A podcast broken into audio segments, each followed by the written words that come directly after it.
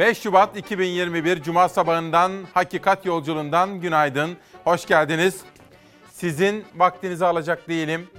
Gücünüzün azaldığını da biliyorum. Dolayısıyla vaktinizi boşa harcayacak tek bir dakikamız bile yok. Ülkemizin, halkımızın gerçek sorunlarını gündeme taşımaya çalışacağız. Günaydın efendim. Geçinmekte zorlanıyoruz dediğinizi duyar gibiyim. Bugün ana gündem maddem ekonomi olacak. Bu konuda iktidar ve muhalefetten, iş dünyasından pek çok haberler, dosyalar hazırladık sizlerle birlikte. Özellikle esnaf ve işsiz kesime ilişkin üretici ve köylüye dair haberler olacak. 11'e kadar devam edeceğiz. Aşı, Türkiye'de ve dünyada neler yaşanıyor? Gazete manşetlerinde, köşe yazarlarında neler var? Bunlara bakacağız. Koronayla mücadele yine ana gündem maddelerimden birisi olacak efendim. Bunun dışında hayatın içinden pek çok haberi ve sürprizi, pek çok dosyayı sizler için hazırladık. Ben, ekip arkadaşlarım ve danışmanımın katkısıyla. Gazetelere başlayacağız şimdi. Gazetelerde hangi haberler var? Akşamda aşı manşetini okuyacağım. Sonra sözcüye geçip Boğaziçi Üniversitesi'ndeki gelişmeleri de sizlere aktaracağım. Yine bu sabah 11'e kadar hepsi bizim evladımız dediğimiz çocuklarımızla ilgili haberleri de sizlere aktaracağım. Buyurun başlayalım. Sinovac aşısından iki iyi haber. Akşamın manşeti. Türkiye'nin Çin'den aldığı ve bugüne kadar 25 milyon pardon 2,5 milyon kişiye yapılan Sinovac aşısından salgınla mücadelede umut veren iki iyi haber geldi diyor efendim. Ünlü tıp dergisi Lancet'te yayımlanan araştırmaya göre Sinovac'ın geliştirdiği koronavak aşısı 60 yaş ve üstü yetişkinlerde ciddi yan etkilere ve rahatsızlıklara neden olmadan virüse karşı bağışıklık tepkisi oluşturdu. Sinovac Başkanı bu konuda bazı açıklamalarda bulunmuş. Aşının ağır vakaları %100 önlediğini açıklamış. Ve ayrıca aşının İngiltere kökenli mutanta yani değişime dönüşüme uğrayan virüse karşı da etkili olduğunu, Güney Afrika mutantına karşı etkisinin de araştırıldığını belirtti diyor. İşte bugün ana gündem maddelerimden birisi korona, aşı ve aşının etkileri konusunu yine detaylı olarak konuşacağım. Akşamdan sözcüye geçiyorum. Boğaziçi Üniversitesi'nde yaşanan olaylar ve dün meydana gelen bir fotoğraf çok konuşuluyor. AKP'li Nurman Kurtulmuş'u makamına oturttu. Rektör dediğin böyle olacak, ünlem. Bu fotoğrafı Demokrat Partili vekil Cemal Engin sosyal medyada paylaştı ve rektör dediğim böyle olacak diyerek eleştirdi.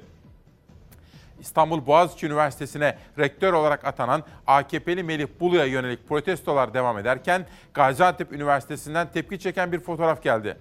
Fotoğraf Gaziantep'te bulunan AKP'li Numan Kurtulmuş'un rektörü ziyareti sırasında çekilmişti.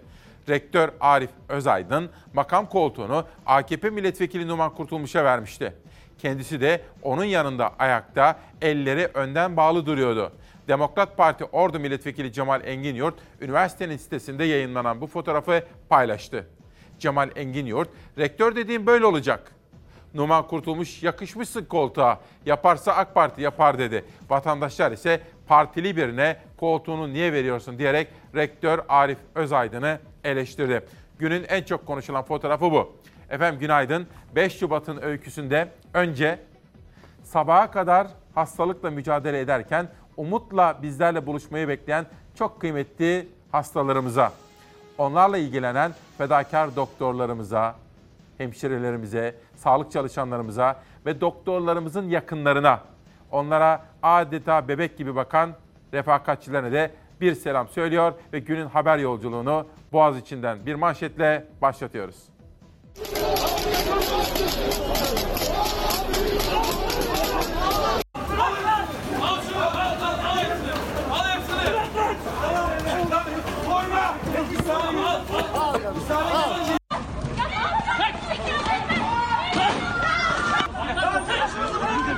Plastik mermi, biber gazı, tekmeler, yumruklar. Kadıköy'deki Boğaziçi protestosuna polisin müdahalesi sert oldu 3 gün önce. O akşam Kadıköy'de 94 kişi gözaltına alındı. Büyük çoğunluğu ertesi gün serbest bırakılırken 23 kişinin gözaltı süreci devam etti. Mahkeme gözaltı süreci devam eden eylemcilerden ikisinin tutuklanmasına karar verdi. Tutukluluk kararına avukatlar itiraz etti.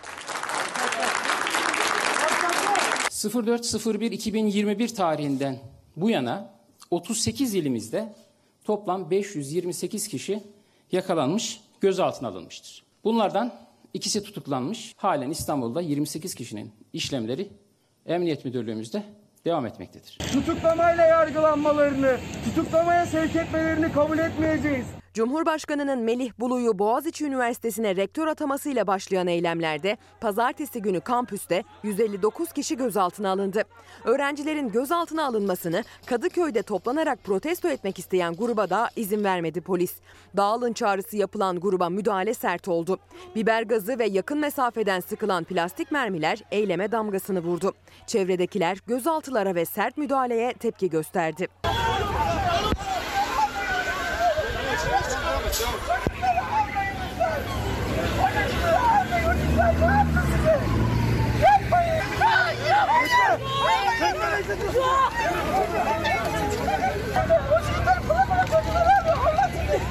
Bunlar ilk, ilk 300'e, ilk 400'e giren çocuklar. Bu ülkenin olmazsa olmazları. Gitmemişler onlara dünyanın her yerinden borç verildi. Gitmedi o çocuklar. Şimdi o çocukları hapse atıyorsunuz, tutukluyorsunuz. Utanmıyorsunuz ya. Kadıköy eylemleri kapsamında gözaltına alınan 23 kişi akşam saatlerinde nöbetçi hakimlikçe yargılandı. Gözaltındaki 23 kişiden 10'u için kanuna aykırı toplantı ve yürüyüşlere silahsız katılarak ihtara rağmen kendiliğinden dağılmama suçundan tutuklama talep edildi. 13'ü içinse adli kontrol istendi. Nöbetçi hakimlik 5 kişiyi yurt dışı çıkış yasağıyla serbest bıraktı. 3 kişi için yurt dışı çıkış yasağı ve ev hapsi kararı verildi. 2 kişinin ise tutuklanmasına hükmedildi. Özgürlük İçin Hukukçular Derneği kapalı cezaevinde infazı olmayan bir suçtan tutuklama verildiğini söyledi, karara itiraz etti. Kararı protesto eden avukatlara polis adliye koridorlarında müdahale etti. Ezgi Gözeger takip ediyor gelişmeleri. Bugün çok farklı bakış açılarıyla buradaki haberleri sizlere aktaracağım. Şimdilik sadece şu kadarını söylemekle yetineyim. Benim en sevdiğim tanımlamalardandır. Hikmeti hükümet yani devlet aklı. Devlet aklını aramamız ve bulmamız gerekiyor. İlerleyen bölümlerde detaylandıracağım. İsmet Erdoğan da bizim gibi düşünüyor. Geçinmekte zorlanıyoruz derken Cem Çelik Bizler üniversite hastanesinde çalışan 4D kadrolu personeliz. Devlet hastanesinde çalışanlar 4 bin lira 5 bin lira maaş alırken bizlere hala asgari ücret veriliyor. Bu hak mağduriyeti düzeltilsin diyor Cem Çelik efendim. Akşam ve Sözcü gazetesinden sonra geçiyorum bir sonraki manşet Cumhuriyet'te. Çizgiyi çektiler. Anayasa planı netleşiyor. İktidar, başkanlık, muhalefet parlamenter sistemde ısrarlı. AKP ve MHP'nin taslağında Cumhurbaşkanlığı sisteminden taviz verilmeyecek. Sistem güçlendirilecek. 50 artı 1 değişmeyecek. Muhalefetin Cumhurbaşkanı yetkilerine ilişkin beklentileri karşılanmayacak. İlk hamle 360 vekil sayısına ulaşmak. Bu Selda Güneysu'nun kulis haberi. Erdoğan konuyu dün Bahçeli ve Anayasa Mahkemesi Başkanı Zühtü Aslan ile görüşürken muhalefet cephesinde de yoğun görüşme trafiği oldu parlamenter sisteme dönüşte kararlı olan muhalefet liderleri öncelikle anayasaya uyun ve zihniyetinizi değiştirin açıklamasında bulundular efendim. Öyledir. Öncelikle Anayasa Mahkemesi'nin vermiş olduğu kararların herkesi, her makamı, bütün yerel mahkemeler de dahil olmak üzere bağlayıcı olduğunu hatırlamamız gerekiyor. Yeni anayasayı konuşalım ama önce mevcut anayasayı uygulama ve Anayasa Mahkemesi'nin verdiği kararların herkesi bağlayıcı olduğuna dair de mutlak bir mutabakata erişmemiz gerekiyor. Bunun da altını çizelim. Bugünkü ana gündem maddelerimizden birisi bu olacak. Efendim bu Covid ile mücadele devam ediyor. Aşılama daha hızlı olmalı. En azından 60 milyon yurttaşımızı ikişer doz olmak üzere toplamda 120 milyon doz aşılamamız gerekiyor. Zira dönüşüme uğrayan yani mutasyon geçiren bu virüs tehlikesini artırmakta. 196 vaka e, İngiltere varyantı diye adlandırdığımız mutasyona sahip. Güney Afrika ve Brezilya'dan da gelen varyantlar var. Artmasından tabii endişe ediyoruz. Şu ana kadar elimize gelen bilgiler 23 ilde ama Bu sayı da dediğim gibi e, her an an be an değişebilir. İlk incelemede 17 ilde tespit edilen mutasyonlu virüs artık 23 ilde. Türkiye'de 200'e yakın kişide İngiltere'deki yeni formu tespit edildi koronavirüsün. Üstelik bilim kurulu üyeleri sayının hızla artabileceğini söylüyor. Zaten bilim kurulu toplantısının da ana gündemi mutasyondu. Çünkü İngiltere'nin yanı sıra Güney Afrika ve Brezilya mutasyonları da görüldü Türkiye'de. Bu da günlük vaka sayılarını artırıyor. Riskli mutasyonlar sınır tanımadan yayılıyor. Ülkemizdeki İngiltere mutasyonu 196 oldu. İki Güney Afrika, bir de Brezilya varyantıyla karşılaşıldı. Yeni mutasyonların görüldüğü ve vakaların yeniden artışa geçtiği bu günlerde tedbirlerden taviz vermeden mücadelemizi sürdüreceğiz. 81 ilde e, örnekler geliyor ve bu örnekler aracılığıyla hangi illerde mutasyona e, uğramış virüse sahip birey olduğunu, hasta olduğunu belirliyoruz. Onların izolasyonuna önem gösteriyoruz. Temaslılarını tarıyoruz. Bizim testlerimiz negatif çıktı. O, o 4 kişilik aile şu an hastanede. Ankara'daki bu bina apartman toplantısının ardından mutasyonlu virüs alarmıyla karantinaya alındı. Koronavirüs testi pozitif çıkanların örneği mutasyon testinden de geçiyor artık. O yüzden her geçen gün vaka sayısıyla birlikte mutasyon sayısında da artış olduğu kaydediliyor. Bir kere e, yüzde 70 daha fazla bulaştırıcı olduğunu söylüyor İngiltere'den gelen veriler. Hastalığın şiddeti konusunda ise çok belirgin bir farklılık yok. Ancak endişe daha şiddetli hastalık yapabilme ihtimali üzerine. Bilim Kurulu üyesi Profesör Doktor Sema Turan'a göre mutasyonların etkisi henüz net bilinemiyor. Ancak özellikle Güney Afrika ve Brezilya türlerinin hastalığın ağır seyretmesine yol açmasından endişe ediliyor. Vaka sayısıyla birlikte ağır hasta sayısının da artması hastaneleri zorlayabilir. Daha zor bir süreç mi bekliyor bizi? Biz de önlemlere tabii ki aynı ciddiyette devam etmek durumundayız. Çünkü mutasyonlu virüsün oluşturacağı hastalığın hızı ve şiddeti konusunda net bir bilgi henüz elimizde yok. Bilim kurulu tedbirleri esnetmek bir yana mutasyonlar nedeniyle çok daha dikkatli olunması yönünde görüş birliğinde. Vaka sayıları ise 8 binler seviyesinde. Son 24 saatte 7909 kişinin testi daha pozitif çıktı. Virüs nedeniyle 113 kişi hayatını kaybetti. Tedbirlerle biraz daha yaşamaya devam edeceğiz. Bulaştırıcı hızı yüksek olan mutasyonlu virüs için yapılacak en önemli şey kalabalıklarda bulunmamak. En son bilgiler ve rakamlar ışığında gelişmeleri de Zafer Söken takip etti haberi güncelledi efendim. Yaşar Kaçmaz da geçinmekte zorlanıyoruz ama çocuklarımızı koruyalım diyen bir Atatürkçü Twitter'dan bize yazdığı mesajda. Bugün geçinmekte zorlanıyoruz dedik. Çünkü ülkenin gerçek gündeminin siz halkımızın evlerde, sokaklarda konuştuğu olduğunu biliyoruz. Yani hayat şartları diyorum ve Cumhuriyet'ten Hürriyet'e geçiyorum. Dün sizlere demiştim ki Yeni Şafak gazetesinin bu sorusu günün sorusu. Bu adamı kim koruyor? Bu adamı kim korudu demişti Albayrak grubu gazetesinde. O olay gündem oldu. Bakın hem Abdülkadir Selvi imzalı bir haber hem de Nedim Şener imzalı bir yazı. Radardan nasıl kaçtı? FETÖ'cü Serdar Atasoy'un bugüne kadar istihbarat birimlerinin radarına takılmadan nasıl önemli bir göreve yükseldiği sorusunun peşine düştüm diyor Selvi. 1. FETÖ'nün Atasoy için özel bir yöntem kullandığı belirlendi. Atasoy örgüt tarafından özel bir mahrem olarak korunuyordu. Atasoy, FETÖ'cülerin kullandığı Baylok ve Signal gibi haberleşme sistemlerine dahil olmadı. FETÖ'cü Sinan Sürer'in Ataşeler isimli WhatsApp grubu dışında hiçbir grupta yer almadı diyor ve detaylandırıyor. Peki nasıl yakalandı? Milli İstihbarat Teşkilatı yakaladı efendim.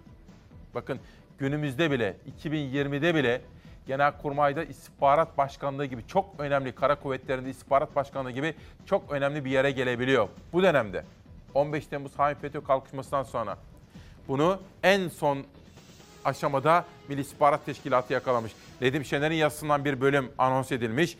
Ankesörlü hat ortaya çıkardı. FETÖ'cü Serdar Atasoy'un kritik bir göreve kadar yükselmesi FETÖ ile mücadelenin ne kadar önemli olduğunu gösteriyor. Atasoy'u itirafa götüren ankesörlü hat soruşturması başlamasaydı ne olurdu? Hiç düşündünüz mü diyor. Zaten Nedim'in bugünkü yazısı içerisinde ankesörlü telefon hattındaki ortaya çıkan gelişmelerden sonra binlerce, 7 bindi galiba yanlış hatırlamıyorsam sabah çok erken okudum. 7 bin civarında FETÖ'cünün itirafçı olduğunun haberleri yer alıyordu. Efendim şöyle bir dışarıya bakalım. Günaydın. Haftayı birlikte kapatacağız.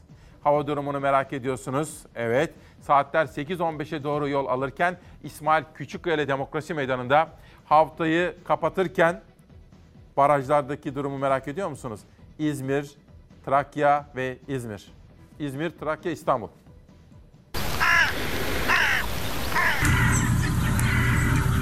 İstanbul'un barajlarında doluluk %44'e dayandı. İzmir'de ise yüzyılın en büyük afetlerinden biri olarak gelen aşırı yağıştan sonra barajlar doldu hatta taştı. İzmir'de metrekareye düşen 126 kilogram yağıştan sonra barajlardan doluluk haberleri geldi. İzmir için yapılan kuraklık uyarılarında en çok adı geçen Tahtalı Barajı'nda doluluk oranı %53'e, Güzelhisar Barajı'nda %74'e, Alaçatı Kutlu Aktaş Barajı'nda %69'a çıktı. Ürkmez ve Balçova barajları ise %100 doluluğa ulaştı. Barajların tamamen dolması sevindirmedi. Çünkü baraj kapaklarının açılma ihtiyacıyla yine taşkın ve sel riski ortaya çıktı. Devlet Su İşleri suyun kontrollü tahliyesine başladı uyarısı yapan İzmir Büyükşehir Belediye Başkanı Tunç Soyer, bölgedeki vatandaşları dikkatli olmaları konusunda uyardı. Balçova Barajı %100'den %81'e kadar boşaltıldı 4 Şubat tarihinde. Ürkmez Barajı ise 4 Şubat itibariyle %91'e kadar boşaltıldı. İstanbul'da da yağışlar baraj doluluklarını arttırmaya devam ediyor. Son olarak İstanbul'u besleyen barajlarda 4 Şubat tarihli doluluk yüzdesi 43,84 ölçüldü. Geçen yıl aynı gün yani 4 Şubat 2020'de İstanbul barajları %57, 2009 yılında ise %90 doluluğa sahipti. Hala olması gereken seviyeye gelmedi İstanbul'da baraj seviyeleri. Ancak tırmanış hızla devam ediyor. Yine de tasarruflu olmakta büyük fayda var diyorum efendim ben. Bakın Aytun Çerkin Sözcü'de bugün çok çarpıcı bir analiz kaleme almış. 15 Temmuz'a bakın. Dikkat edin. 15 Temmuz'a direnen subaylar emekli edildi. Ve ama biraz önce adını da gördünüz. Çok üst düzey bir FETÖ'cü general oldu. Çarpıcı ve düşünmemizi, sorgulamamızı gerektiren bir yazı ve bilgi, bir bilgi Aytun Çergin'de. Hürriyetten pencereye geçiyorum. Muhalefet anayasa tartışmasında aynı noktada zihniyet değişmeden olmaz diyor Pencere gazetesi manşetten. Muhalefet Erdoğan'ın yeni anayasa önerisini samimi bulmadı. Muhalefet liderleri arasındaki hızlı trafikte ortak mesaj önerinin gündem değiştirmek için yapıldığı yönündeydi. Muhalefet partilerinin liderleri yeni anayasadan önce iktidarın var olan anayasaya uymasını istediler. Liderlere göre değişiklik girişiminden önce zihniyet değişimi şart diyor. Fotoğrafa bakarsanız dün muazzam bir trafik yaşandı. Erdoğan'la Bahçeli, Cumhur İttifakı'nın iki ortağı görüşürken muhalefet partileri arasında da adeta mekik diplomasisi dokundu ve onlar da iktidarın gündemi değiştirmeye çalıştığını ifade ettiler. Bir soru soracağım. Sizce bu pandemi zamanında ekonomide durum kritik iken, piyasalar daralmış iken, hazinenin durumu ortada iken sizce 70-80 milyar dolar harcanarak bir Kanal İstanbul projesi öncelikli midir ve dahası yapılabilir mi?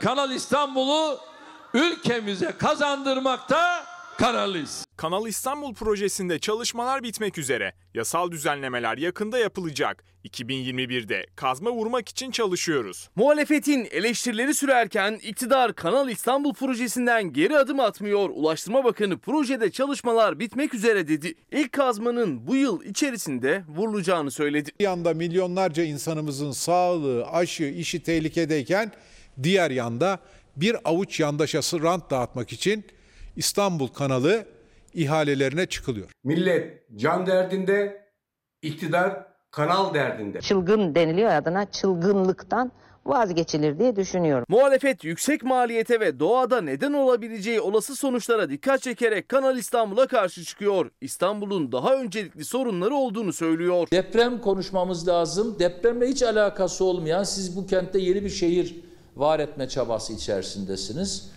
Neredeyse 1 milyon 100 bin tanımlı var orada. Bence 2 milyonu aşar. Kanal İstanbul projesi de en yakın zamanda ihaleye çıkıyor. İktidar Kanal İstanbul konusunda ısrarcı. Ulaştırma Bakanı Adil Kara İsmailoğlu da proje çalışmasının bitmek üzere olduğunu söyledi. Projeye talip çok dedi. Projeye talip çok ülke var. Onlarla da konuşuyoruz. Bu açık bir ihale olacak. Muhalefetin eleştirilerinin gölgesinde iktidarın hedefi 2021 yılında Kanal İstanbul için ilk kazmayı vurmak. 2021'de Kanal İstanbul için önemli ilerlemeler olacak inşallah.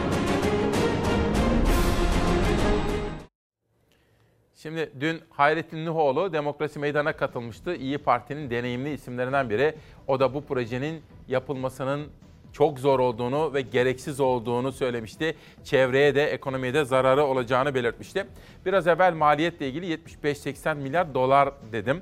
Oysa iktidar 75 milyar TL olduğunu belirtiyor ama uzmanlar bunun en az 2-3 katına çıkacağını belirtiyor ki Hayrettin Nuhoğlu yaptığı hesaplamaya göre bu belirtilen paranın 75 milyarın yalnızca Kanal İstanbul'un hafriyatına bile yetmeyeceğini iddia ediyordu efendim. Bir arkadaş diyor ki bakın Alagöz merak ettiğim konu gazeteleri okurken gazetelerin sahiplerinden de bahsediyorsun. Mesela Demirören'in grubu diyorsun, Albayrak grubu diyorsun ama Sabah gazetesini böyle demedin, Sözcü'yü de böyle demiyorsun diyor.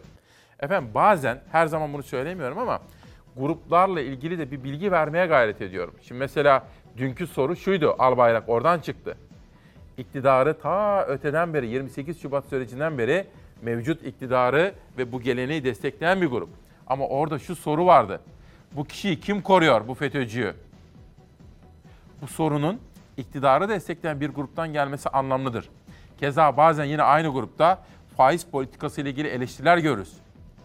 Haber değeri taşıdığına inandığım detayları sizlerle paylaşmaya çalışıyorum. Kabaca bu. Ben de uzun yıllardır gazetecilik yaptığım için buna dikkat etmeye gayret ediyorum. Ve sabaha geçelim. Doğumlar azaldı, Türkiye'nin nüfusu yaşlanıyor. Türkiye'nin nüfusu 83 milyonu geçti. Yaşlı nüfus arttı, orta yaş yükseldi, doğurganlık azaldı. İstanbul'un nüfusu ilk kez geriledi diyor. Arkadaşlarım bu konudaki rakamları güncelliyor. Haberleri biraz sonra hazırlayacaklar ve İstanbul'un nüfusu neden azaldı? Türkiye'nin nüfusu neden yaşlanıyor gibi sorulara biraz sonra yanıt arayacağız efendim. Bugün Hıncal Uluç 3 gündür TRT Müzik kanalı ile ilgili eleştirilerini sürdürmekte. Onun da altını çizelim. Nereye gidiyoruz İrfan? Bir polis çevirmesi var. Bir tartışma. Yangın tüpü yok. Ve polisle sürücü arasında başlayan tartışma. Antalya'dayız. Yangın tüpü bulundurmamaktan arabayı çekiyorsunuz. Öyle mi abi?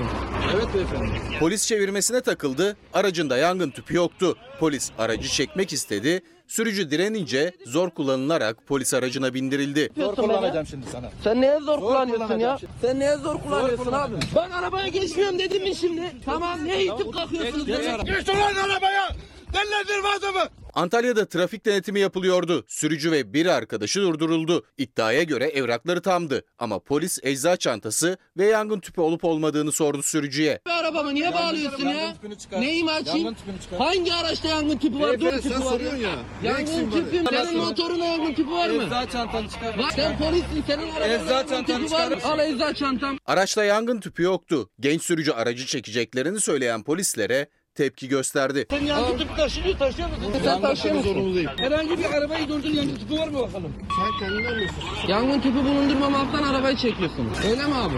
Evet beyefendi. Sürücü ve arkadaşı yaşananları telefonla kaydetmek isteyince gerginlik iyice arttı. Kayıt alıyorsun. Göreve engel olmaktan seni gözaltına Göreve neye engel olmuşum? Kendimi savunmak. Abi sen ne yapıyorsun ya? Sürücü zorla polis aracına bindirildi. Görüntü kaydı da o andan sonra bitti. Zor kullanacağım şimdi sana. Sen neye zor, kullanıyorsun ya? Ben arabaya geçmiyorum dedim mi şimdi? Tamam ne itip kalkıyorsunuz? Geç ulan arabaya! Dellendirme adamı! Antalya'dan böyle bir haber geldi. Şimdi ismini söylemeyeyim ama diyor ki kendilerinin açıklamaları da vardı. Bir zamanlar cemaatçi olmayan AKP'de barınabilir miydi diyor. Bir tek kelimesini değiştirdim canlı yayında olduğum için bakın. Ama bir zamanlar hani kol kola beraber yürüdükleri, Türkiye'yi şekillendirdikleri dönemden bahsediyor.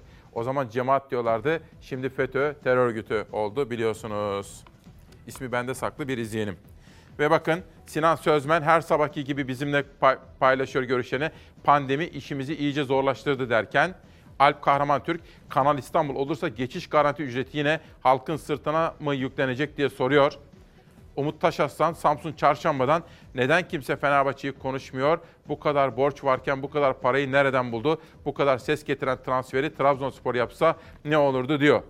E valla Ali Koç gibi bir başkanları var. Ali Koç söz vermişti. Sistemi de değiştireceğine belirtmişti. Ve işte bir formülasyon bulmuş durumda. Fenerbahçe hem futbol olarak da hem de transfer olarak da flash işler yapıyor. E, Ali Koç gibi bir başkanları var. Sabah gazetesinden bir güne geçelim. Kayyum rektör bu gitmeden öfke dinmez. Baskı ve tehditlere inat, içeride dışarıda eylemler sürüyor. Akademisyenler rektörlüğe sırtlarını dönerek tepki gösterdi. Öğrenciler özel güvenlik eşliğinde araca binen rektörü yuhaladı diyor. AKP'nin direnişin başından bu yana hedef gösterdiği Boğaziçi Üniversitesi öğrencileri ve akademisyenlerinin kayyum rektör Melih Bulu'ya karşı eylemleri devam ediyor. Boğaziçi'li akademisyenler bir kez daha rektörlüğe sırtlarını dönerek tepkilerini dile getirdi. Öğrenciler de eylemlerini sürdürdü diyor. Bu konuda başkaca haberlerim var. İlerleyen dakikalarda farklı detayları da sizlere sunacağım. Türk Gün gazetesi de bu olaya ilişkin manşetler atmıştı. Bunun dışında da dün bir buluşma gerçekleşmişti. Cumhur İttifakı'nın iki lideri Sayın Erdoğan ve Sayın Bahçeli bir araya geldiler ve MHP lideri Bahçeli'den annelere çağrı. Evlatlarınızı Kılıçdaroğlu'nun eline bırakmayın diyor efendim. Bu arada hepsine konuşacağım ama o kadar üzüldüm ki efendim. Gencecik yaşında sever miydiniz? Severdik. Özel müstesna sanatçılardan ve yorumculardan biriydi. Hüner Coşkuner. Dün yoğun bakıma kaldırılmıştı. Kemik iliği tedavisi gördüğü hastanede yaşamını yitiren sanatçı 58 yaşındaydı. Türk sanat musikisinin ve sevenlerinin başı sağ olsun diyorum. Kendisine rahmet dileklerinde bulunuyorum.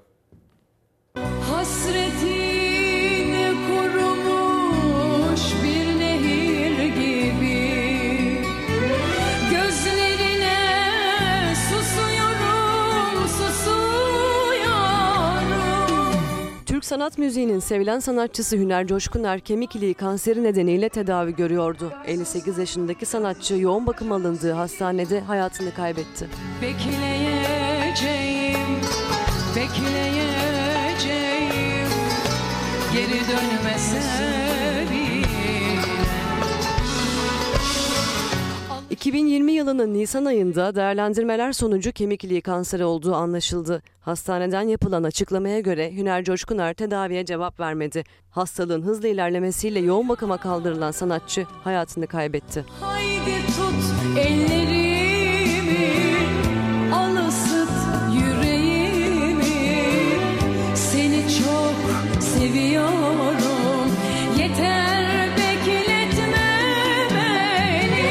Coşkuner müzikle lise çağlarında ilgilenmeye başladı.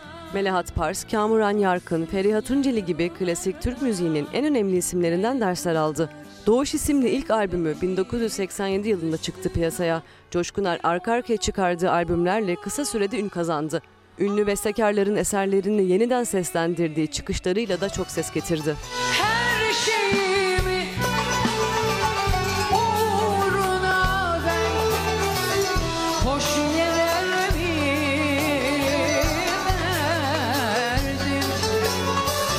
Sanatçı kişiliğinin yanında sosyal sorumluluk projeleriyle de öne çıkan bir isimdi Hüner Coşkuner. Lösemili Çocuklar Vakfı, Bedensel Engelliler ve Dünya Şizofreni Derneği'nde gönüllü olarak çalıştı. Sokak hayvanlarına yardım etmek için konserler verdi. Sesi gibi yarattığı farkındalıklarla da kalplere dokundu. Haydi tut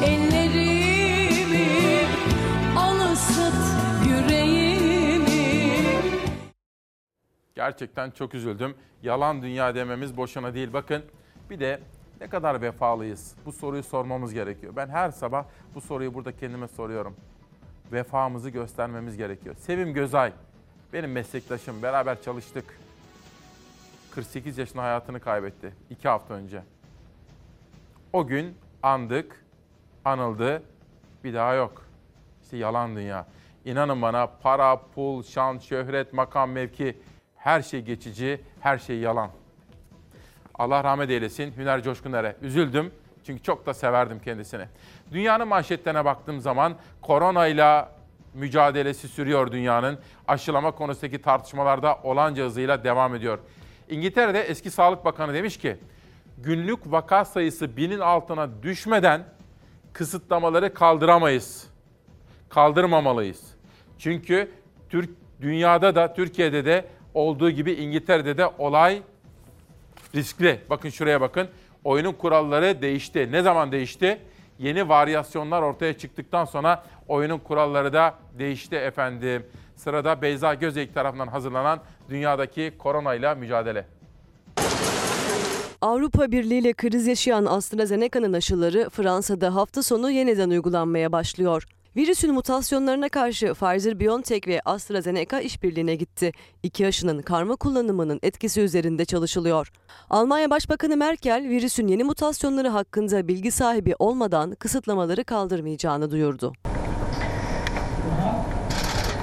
Koronavirüs mutasyonlarını çoğaltarak dünyaya saldırmaya devam ediyor. Dünya genelinde bugüne kadar 105 milyondan fazla insana virüs bulaştı. Toplam can kaybı 2 milyon 300 bine tırmanırken ülkeler mutasyonların yarattığı endişeyle kapanma yoluna gitti. Es ist eine harte Zeit. Da ist Almanya Başbakanı Merkel katıldığı televizyon programında salgına dair açıklamalarda bulundu. Virüsün yeni mutasyonları hakkında çok az bilgi var dedi. Daha bulaşıcı olduğu kesinleşen mutasyonların ne kadar ölümcül olduğunu bilmiyoruz. Bilgi alana kadar kısıtlamalar kalkmayacak dedi. Ülkede sokağa çıkmak yasak değil ancak iş yerleri, ticari işletmeler kapalı. Tüm eyaletlerde hayat durmuş durumda. Almanya geçen hafta mutasyonların yayılmasıyla bazı ülkelere seyahat yasağı getirmişti. O ülkeler arasında mutasyonlu virüsün ilk görüldüğü ülkelerden İngiltere'de var. Seyahat yasakları UEFA Şampiyonlar Ligi'ni de etkiledi. İçişleri Bakanlığı 16 Şubat'ta Leipzig'e konuk olacak Liverpool'a istisna yapılmayacağını duyurdu. Leipzig-Liverpool maçının tarafsız sahada oynanması tartışılıyor. Avrupa Birliği ile anlaştığı doz miktarını düşüren AstraZeneca ile üye ülkeler arasında kriz çıkmıştı. Kriz çözülmeye başladı. Fransa'da 4 milyon doz AstraZeneca aşısının uygulanmasına hafta sonu başlanıyor. Fransa ve Almanya yeterli bulgu yok gerekçesiyle AstraZeneca aşısının 65 yaş üstüne uygulanmamasını önermişti. Fransa'da 4 milyon doz aşı sağlıkçılar ve 65 yaş altı risk grubuna uygulanacak. Virüsün Afrika ve İngiltere'de görülen mutasyonları endişe veriyor. AstraZeneca ve Pfizer-BioNTech mutasyonlara karşı güç birliği yaptı. Biri klasik vektörel aşı, diğeri ise yeni sayılan mRNA teknolojisiyle üretildi. İki aşının karma uygulanmasıyla nasıl sonuçlar elde edileceği merak konusu. Haberleri hazırlayan 3 arkadaşımdan, 3 haberci arkadaşımdan bahsettim. Onların başkaca pek çok haberi var. İlerleyen dak- dakikalarda konuşacağız. Dün gündem çalışmamızı Nihal Kemaloğlu ile yaparken hep şunun üzerinde durduk. Ülkenin gerçek gündemi nedir? Ekonomi. Ve bugün gazetemizi Zeray Kınacı şöyle hazırlıyor. Çorum'dan yola çıkarak İstanbul'a doğru gelerek geçinemeyen yurttaşlarımızın sosyal yardım beklentileriyle ilgili bir gazete hazırladık efendim. Onu da 9 kuşağında sizlere anlatacağım. Buradan Antalya Emniyetine seslenmek istiyorum. Bir mesaj geldi. Çocuklarımızı bütün meretlerden, zehirlerden, uyuşturucudan korumamız gerekiyor. Bakın İsmail Bey, bugün işe giderken parkta küçük çocuklara uyuşturucu satıldığına şahit oldum. Bu çocuklar bizim geleceğimiz. Gerçekten çok üzüldüm. Adım başı ot uyuşturucu satılıyor. Denetim ve kontrol yok. Lütfen bu konuya da değinin. Şimdiden teşekkürler diyor. Bakın bu en önemli konulardan bir tanesidir. Uyuşturucuyla mücadele. Ve en son Türk Gün Gazetesi'de kalmıştım. Oksijene geçiyorum. Eşitsizlik tehlikesi. Zafer Mutlu, Tayfun Devecioğlu ve arkadaşlarının çıkarmış oldukları Oksijen gazetesinin bugünkü başlığı. Zenginlerle yoksullar arasındaki uçurumun doğurduğu eşitsizlikler sosyal uyumun altını oyarak demokrasilerimizi tehdit ediyor. Almanya ve Fransa liderleri Avrupa Birliği'nin önde gelen isimleriyle Birleşmiş Milletler Genel Sekreteri yazdıkları ortak makalede eşitsizlik sorununa dikkat çekti. Dünya nüfusunun neredeyse yarısı temel ihtiyaçlarını karşılamakta zorlanıyor. Kadınlar halen eşit fırsatlara erişebilmiş değil. Ne diyordu?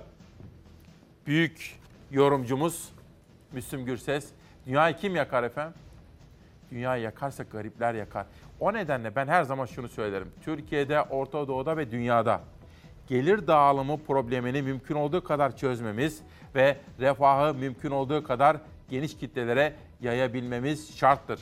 Huzur, huzur ya her yerdedir ya da hiçbir yerdedir. Bugün haftayı birlikte kapatıyoruz. Şubat ayının ilk haftasını. Acaba hafta sonunda bizi hangi sürpriz bekliyor? Yağışlar bugün doğuda, batıda sabah saatlerinde sis, gün içinde bol güneş var. Hafta sonu hava yurt genelinde açık. Özellikle batı ve iç kesimlerde hava bahar tadında. Yeni haftayla birlikte batıda yeni yağış ihtimali ufukta görülüyor.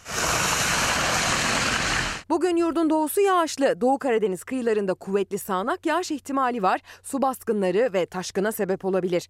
Yurdun en güneydoğusunda da kar yağışının yoğun olması bekleniyor bugün. Hakkari Van çevrelerinde yoğun kar riskine dikkat.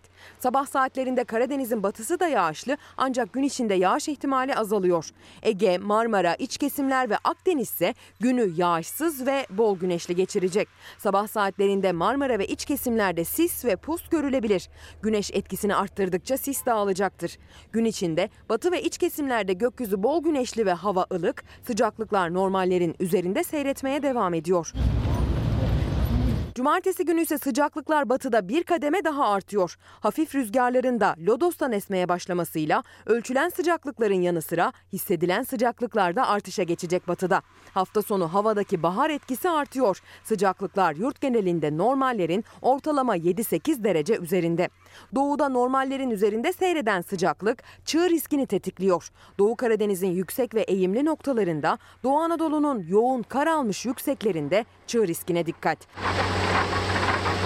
Gökyüzünün tablosu pazar günü de çok değişmiyor. Gün yine sisli başlayacak ve bahar tadında devam edecek. Yalnızca Doğu Karadeniz'de hafif yağış görülebilir. Doğudaki çığ riski sürüyor. Pazartesi günü ise batıda yeni bir yağışlı hava ihtimali görülüyor. Pazartesi geç saatlerde ve pazartesiden salıya geçtiğimiz gece saatlerinde Ege ve Trakya'da yeni bir yağış ihtimali var. Yeni hafta batıda yağışlı havayla başlıyor. Gün gün birer ikişer sıcaklıklar düşüyor.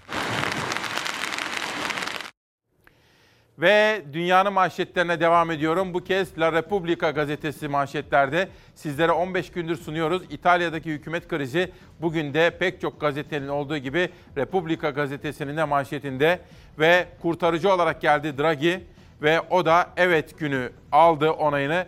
Conte de ona destek verdi ama hemen onun altında 90 rakamını da göreceksiniz. İtalya'da koronavirüsten ölüm sayısı 90 bini aştı efendim ve İtalya'da çöken hükümet ve tıpkı bizdeki Kemal Derviş'in gelişi gibi bir kurtarıcının hikayesi.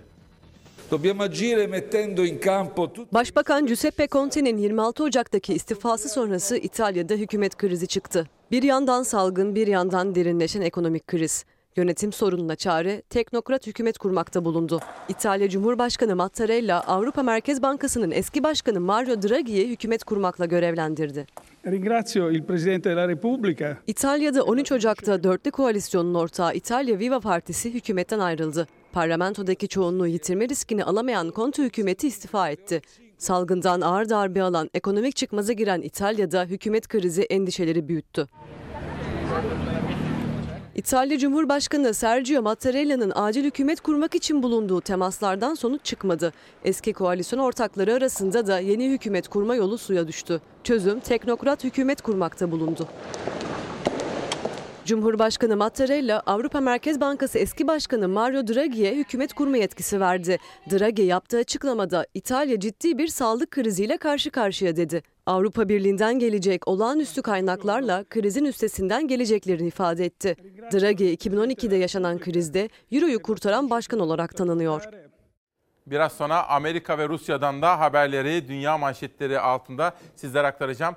Bu hafta tanıtacağım kitaplardan biri de bu. Zeynep İlbay Umuda Sarılanlar isimli kitabıyla Çalar Saat'te. Bir selamımızı hastalarımıza ve onlarla ilgilenenlere iletmiştim. Bir selamımız da cezaevlerinde olup da sevdikleriyle buluşacakları günü iple çeken, hasretle çeken yurttaşlarımıza, izleyenlerimize söylemek istiyorum. Dün mektuplar gelmişti. Aybüke'den rica etmiştim. Aybüke bana yardımcı olur musun diye. Aybüke yalnızca işaret diliyle değil aynı zamanda bize yardımcı oluyor. Lütfen buraya bir gelsin. Ve sizlerden gelen mesajlar bizler için önemli. Mümkün olduğu kadar o mesajları okuyarak gereğini yapmaya çalışıyoruz. Aybüke günaydın bir kere daha. Hoş geldin. Günaydın, hoş Nasılsın? bulduk. İyiyim, siz nasılsınız? Salarsat ailesi ne istiyor bize? Ee, öncelikle daha bu sabah gelen bir mektup var. Kendisi Ümraniye'den yazmış. Eşi ve çocukları 4 aydır kiralarını ödeyemiyorlarmış. Bunun için bir destek talep ediyor. Talep ediyor. O nereden geliyor? Ee, Ümraniye'den. Ümraniye'den. Hı hı. Daha sonraki diğer bir mektupsa İsmail Dorak'tan Osmaniye'den geliyor. Hatta size şöyle bir hediyesi var. Bakayım ona. Şöyle ben göstereyim. Çok teşekkür ediyorum. Kendisi de Osmaniye'ye. 6 yıldır yaklaşık cezaevindeymiş. Cezaevindeki bu ceza hakkındaki adaletsizliklerden bahsetmeye çalışıyor. Peki o mektubu okuyacağım ayrıca ben. Aynı zamanda ayakkabılıktan yaptıkları bir kitaplıkları varmış. Sizden kitaplarını ne bekliyorlar. kadar güzel onlara kitap gönderelim. Evet. Daha sonraki gelen mektubumuz ise Denizli'den. Gündem hakkında daha çok koronavirüsün etkileriyle ve bu ceza infaz indirimleri hakkında kendi görüşlerini bildiren bir metin yazmış bize. Adı ne? Ee, hemen söyleyeyim. Sibel Aksu aynı zamanda şeyden de bahsetmiş. Yem- yemek konusunda problem yaşadıklarını, daha az protein aldıklarını Hı. ve psikolojik Onu da olarak buradan Cezaevleri Tevkif Ev İşleri Genel Müdürlüğü'ne aktarmış olalım. Yemek konusunda talepler var cezaevlerinden. Daha sonraki mektubumuzda Ahmet Yılmaz'dan gelmiş. Ee, aynı şekilde aslında çok fazla mahkumumuz genelde gündem hakkında yazmış. Gündem hakkındaki fikirlerini güzel bir şey. belirtmiş. Sabahları evet. bizleri izliyorlar çünkü Evet. Türkiye'den haberdar olmak istiyorlar. Evet. Şimdi bak Ben bu fark mektupların ettim her ki- birinde değerli izleyenlerin bakın böyle Beşikdüzü T tipi kapalı ceza infaz konu bunlar görülmüş ve bizlere gönderilen mektuplar. Çok değerli mektuplar bunlar. Evet ve zaten çoğu e, ka- atıyorum 5 senedir, 6 senedir, 8 senedir sizi izlediğinizi de belirtiyorlar. Evet. Bir sonraki mektubumuz da Can Akkaya'dan. Ee, kendisi üniversiteyi kazanmış uzaktan okumak Peki. için. Ee, ama işte bazı ücretlerini ödeyemediği için okuluna devam edememiş. Hatta şundan yakınıyor. Ee, cezaevinde evet ben cezamı aldım. Bunu kabul ediyorum. Ama dışarı çıktığımda da hayatıma devam edebilmeyi Peki. diliyorum Aybüke demiş. çok teşekkür ediyorum. Gerisine sonra devam Evet. edeceğiz. Değerli izleyenlerim ben Aybüke'yi uğurlayacağım. Bir reklam arası vereceğim. Dönüşte Boğaziçi, ekonomi, aşı konusunda ve başka pek çok konudaki haberlerle devam edeceğiz. 5 Şubat 2021 Cuma sabahından günaydın. İsmail Küçükkaya ile mavi bir sabahtasınız. Hakikat yolculuğu olanca hızıyla devam ediyor. Aşı ve korona ana gündem maddem. Halkın geçim derdi, geçinmekte zorlanıyoruz başlığı altında esas gündem maddem. Boğaziçi Üniversitesi'nde yaşanan olaylar ve çocuklarımıza sahip çıkmamız gerekiyor. O çocuklar hepimizin evlatları diyorum. Üçüncü gündem maddem. Sürprizlerle dolu dördüncü bir haber yolculuğu hattımızda var. Bu kez milliyetle başlayacağım efendim. Geçinmekte zorlanıyoruz dediğimiz özel sabaha. Yine başa dönmeyelim. Aykut Yılmaz'ın haberi. Günlük Covid-19 vakaları 8 binlere ulaştı. Türkiye'de yayılan farklı mutasyonların sayısı çoğaldı. Uzmanlar uyarıyor. Kurallara her zamankinden fazla uymalıyız. Maske, mesafe, temizlik kurallarına uyalım. Sırası gelen de aşısını olsun. Bu sabahki ana gündem maddelerimizden birisi. Bunu detaylandıracağız. Geçiyorum bir sonraki gazetede Boğaziçi Üniversitesi Boğaziçi'li öğrencileri her türlü terör örgütüyle yaftaladılar ama DHKPC, PKK, DEVPAR, MLKP, FETÖ, PDY dedikleri gençleri sonunda mahkeme serbest bıraktı. Protestolarda yüzlerce kişi yaka paça gözaltına alındı. Tüm terör örgütleriyle ilişkilendirildi. Kimse tutuklanmadı diyor efendim. Çocuklar bizim çocuklarımız. Onlara biz aydınlık ve güzel bir gelecek sunmakla demokratik bir ülkede huzur içinde yaşayacakları şartları oluşturmakla mükellefiz. Çocuklara borcumuz var.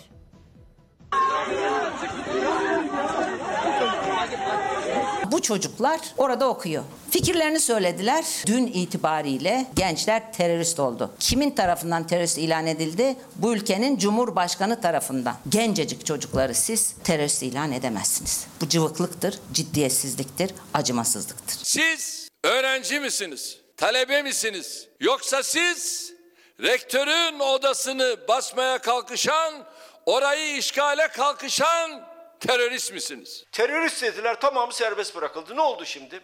Kaybeden kim? Terörist lafını kullanan. Siyasetin Boğaziçi tartışması, Cumhur İttifakı ortakları Cumhurbaşkanı ve Bahçeli'nin rektör atamasına karşı çıkan öğrenciler için kullandığı sert ifadelere muhalefet liderleri tepki gösterdi. Bu çocuklar memleketimizin evlatları. Türkiye'nin böyle evlatları yoktur. Çocuk veya öğrenci dedikleri vandaldır, barbardır. Evlat değil, başı ezilmesi gereken zehirli yılanlardır. Bu hükümetin gerçekten bir haftanın düşmanı panosu var. Çözüm üretemedikleri için her hafta yeni bir düşman üretmek zorundalar. Geçen haftanın da e, düşmanı Boğaziçi öğrencileri oldu. Bu ülke teröristlerin hakim olduğu bir ülke olmayacak. Öğrenciler ne yaptılar Allah aşkına? Cam çerçeve mi kırdılar? Bir yeri mi tahrip ettiler? Hayır. Toplantı ve gösteri yaptılar. Bir anayasal hak mı? Evet bir anayasal hak. Bak Kemal, terörist arkadaşlarınla yola devam edeceksen buyur o yola devam et. Ama biz teröristlerle beraber olmadık, olmayacağız. Provokasyon elbette toplumsal olaylarda olur. Bu devletin görevi o provokatörleri ayıklamaktır, ensesinden tutmaktır. Bir şeyler söylemeye çalışan o gençleri provokatörlerden korumazsanız siz suçlusunuz. Öğrenciler atama değil seçim olmalı diyor Cumhurbaşkanı da MHP lideri Bahçeli de rektör atamasını savunarak protestocular için terörist ifadesini kullanıyor. Muhalefet ise Cumhur İttifakı ortaklarını toplumu kutuplaştırmakla suçluyor. O gençlerin karşısına yeni tayin olmuş gencecik polisleri koyarsanız gene yanlış yaparsınız. Genci gence kırdırmanın yolunu bulmuş olursunuz ki bunu Türkiye açısından çok sakıncalı buluyorum. Boğaziçi Üniversitesi'ndeki öğrencilerden, Güney Kampüsü'nde alınanlardan 108 tanesinden 79 tanesi DHKPC, TKPML dahil olmak üzere. İçişleri Bakanı Süleyman Soylu Haber Global Televizyonu'nda katıldığı programda gözaltına alınanlardan bazılarının terör örgütü üyesi olduğunu söylemişti. Hürriyet gazetesine yaptığı açıklamada irtibatlı demek istedim diyerek düzeltti. Orada terörist derken iltisaklı irtibatlı demek istedim. İrtibatlı, yok iltisaklı bırakın bu işleri. İnsanların evlatlarını yaftalamayın. Hiç kimseye devletimizin gücünü sınamasını tavsiye etmiyoruz. Sizin gücünüz hakkını, hukukunu arayan Boğaziçi Üniversitesi'nin öğrencilerine mi yetiyor? MHP liderinden akşam saatlerinde bir Boğaziçi açıklaması daha geldi. Bahçeli öğrencilerin annelerine seslendi. Muhterem analarımız evlatlarınıza siz sahip çıkınız. Ne Kılıçdaroğlu'nun eline ne de onun bunun keyfine bırakmayınız. İletişim Başkanı Fahrettin Altun da İngilizce konuştuğu bir video yayınlayarak gençlerimizi, üniversitelerimizi radikalizmden, terörizmden, vandalizmden korumak için elimizden geleni yapacağız dedi. Dün bir arkadaşım aradı benim. İzzet Karako. Dedi ki nasılsın? İşte hoş beş. Ondan sonra bu konuda bir soru sordu bana. Böyle bir kaldım. O soruyu sizlere de ben yönelteceğim. Ama önce sizlerden gelen mesajlar. Bugün geçinmekte zorlanıyoruz dedik. Emre Altınışık Milli Gazete'den de bahset diyor. Tabii her gün 21 gazete manşetini okumaya çalışıyorum. Altına Engin Bey bu saldırılar ne zaman bitecek? İktidarın medyası hedef gösteriyor. Hedef gösterilenlere ölümüne saldırıyorlar. En son örneği KRT TV programcısı Osman Güdü'ye saldırılar. Tezcan Hanım da Ankara Mimar Odası Başkanı da bu konuda tepkisini dile getirmiş. Çünkü Osman Güdü arkadaşımız toplumsal duyarlılığı yüksek bir arkadaşımız. Çevre konularına, kent konularına duyarlıdır. Mehmet Yetişen taş mı yiyecek bu millet İsmail Bey? Çiftçinin hakkı nerede diye soruyor bakın. Mehmet Yetişen. O nedenle biz bugün geçinmekte zorlanıyoruz manşetini attık efendim. Sözcüden dünyaya geçiyorum. Bankalardaki ticari stoku konutu geçti. Leyla İlhan'ın haberi. Covid-19 salgınıyla ödemelerde yaşanan güçlükler bankaların alacaklarına karşılık edindikleri gayrimenkullerin sayısını artırdı. 2021'in Ocak ayında 3'ü katılım olmak üzere toplam 27 bankanın kendi internet sitesinde satışa sunduğu toplam gayrimenkul sayısı 9376 oldu. Bu dönemde bankalara geçen gayrimenkullerin ağırlığı konuttan ofis, ticari gayrimenkullere kaydı. Peki neden efendim? Çok sayıda banka, çok sayıda müşterisinin ofisini, iş yerini üzerine gayrimenkul olarak almak zorunda kalmış. Neden? Bunun yanıtını hepiniz çok iyi biliyorsunuz. Eğer bulamadım diyorsanız bana da yazın. Ben de sizlere yanıtını aktarmaya gayret edeyim. Birinci gündem maddem ekonomi. İki, korona ve aşı. Şimdi sıra geldi aşıya. Gerçekten 50 milyon doz aşı ile ilgili e, bu e, şirketle, firmayla bir anlaşma yapıldı mı? Yoksa sadece sözlü bir mutabakat mı sağlandı? E, bu, bu bilinmeli birincisi. İşte akıllardaki en büyük soru işareti bu. Çünkü Sağlık Bakanı Fahrettin Koca bilim kurulu toplantısından sonra yaptığı yazılı açıklamada aşı tedarikinin planlandığı gibi devam ettiğini söyledi. Oysa daha önce yaptığı açıklamaya göre Türkiye'nin elinde 40 milyon doz Çin aşısı olmalıydı. Şu ana kadar gelenlerse 13 milyon doz. İlk gelecek parti Aralık ve Ocak ayı için 20'şer milyon toplam 40 milyondu biliyorsunuz. Şubat ayı için 10 milyon. Tedarik planlaması ve aşı programımız planlandığı şekliyle sürmektedir. Dışarıdan aşı tedarikinin sürdürülebilirliği şüphelidir. Cumhurbaşkanı Erdoğan yurt dışından aşı getirmenin zorluğuna dikkat çekmişti. Sağlık Bakanı ise planlanan şekilde sürüyor dedi. Türk Eczacıları Birliği Başkanı Erdoğan Çolak'ın iddiasına göre Çin'deki firmayla sözleşme planlanan dozlarda yapılmamış olabilir. Bu anlaşmalar her iki taraf için de bağlayıcı e, ve yerine getirilmese de tazminat içeren anlaşmalar. Çolak sözleşmenin paylaşılmadığına, gecikme nedeniyle herhangi bir hukuki süreç başlatılmadığına dikkat çekti. Gerçekten bir sözleşme varsa o zaman e, yurt dışında biliyorsunuz birçok ülke sözleşmelerin gereğini yerine getirmeyen firmalarla ilgili davalar açtılar ve talep ediyorlar. Aşılananların sayısı 2,5 milyonu aştı. İkinci parti aşının güvenlik testleri de pazartesi günü tamamlanmış oluyor. İkinci parti aşıların güvenlik testleri tamamlandıktan sonra 65 yaş üstü büyüklerimizin ve aşama aşama ikinci gruba dahil vatandaşlarımızın aşılanmasına geçilecektir. Henüz 13 milyon Çin aşısından başka aşısı yok Türkiye'nin. Oysa en ucuzu olarak bilinen İngiliz aşısının da koruyuculuğunun yanı sıra bulaşmayı da önlediğine dair sonuçlara ulaştı Oxford Üniversitesi.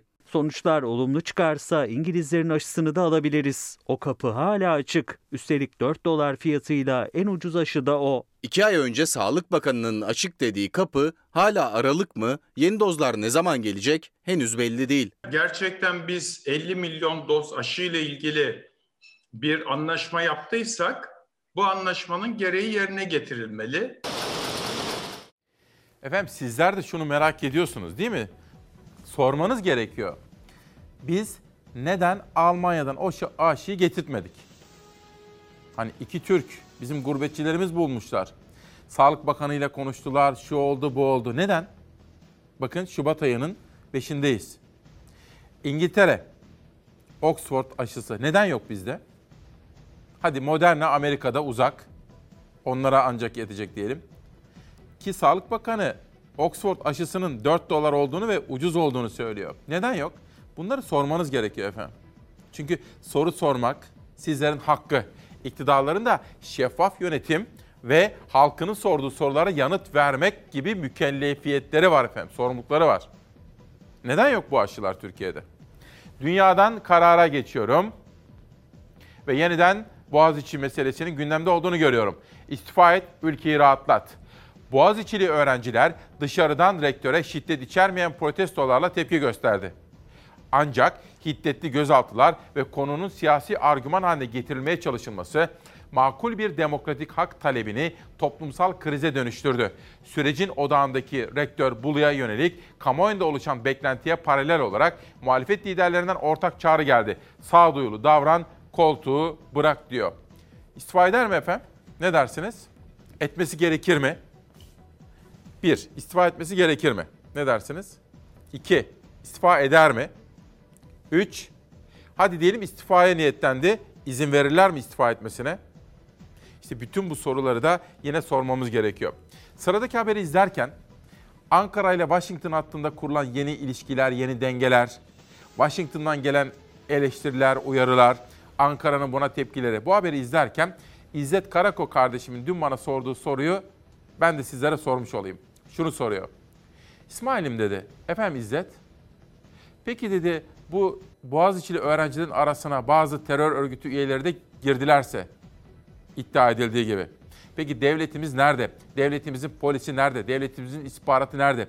Bu terör örgütü militanları, örgüt üyeleri elini kolunu sallayarak sokaklarda dolaşıyor mu?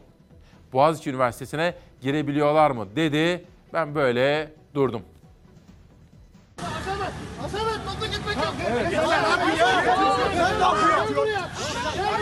We are closely monitoring peaceful demonstrations against the appointment of a new rector at Boğaziçi University. Türkiye'nin iç işlerine müdahale etmeye kalkışmak kimsenin haddi değildir.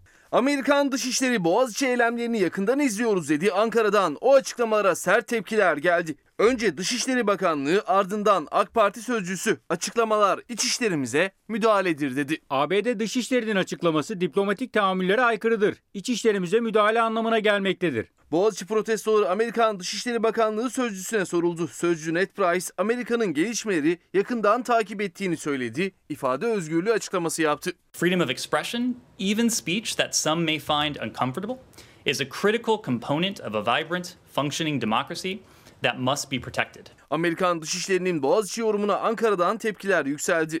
Dışişleri Bakanlığı aynaya baksınlar dedi. Boğaziçi Üniversitesi'nde yaşanan olayları ve Türkiye'nin bu olaylarla hukuk çerçevesinde yürüttüğü mücadeleyi görmezden gelerek ülkemize demokrasi ve hukuk dersi vermeye kalkanlara aynaya bakmalarını tavsiye ediyoruz. AK Parti sözcüsü Ömer Çelik de Amerika'ya tepki gösterenlerdendi. Kullanılan dilin iç işlerimize müdahale olduğunu söyleyerek bu dilden kaçınmalılar dedi. ABD makamlarına öncelikle ülkelerindeki resmi güvenlik güçleri tarafından yapılan sistematik ırk ayrımcılığı ile mücadele konusunda hassas olmalarını öneriyoruz.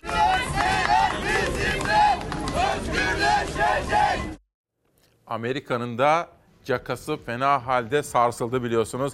En son yapılan seçim ve seçim sonrasında meydana gelen olaylarla birlikte. Biz kendi meselemizi kendimiz çözeceğiz. Çözüm bu. Erhan Bey diyor ki bak İsmail Bey soru sorun bunları sorun diyorsunuz ama kime soralım? Kim bizi kale alıyor ki? İngiliz aşısının ucuz olduğunu onlar da biliyorlar ama almamalarının sebebi acaba ne?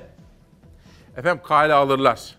Bakın benim soru sordurma amacım o. Kendi soru sormam amacım bu.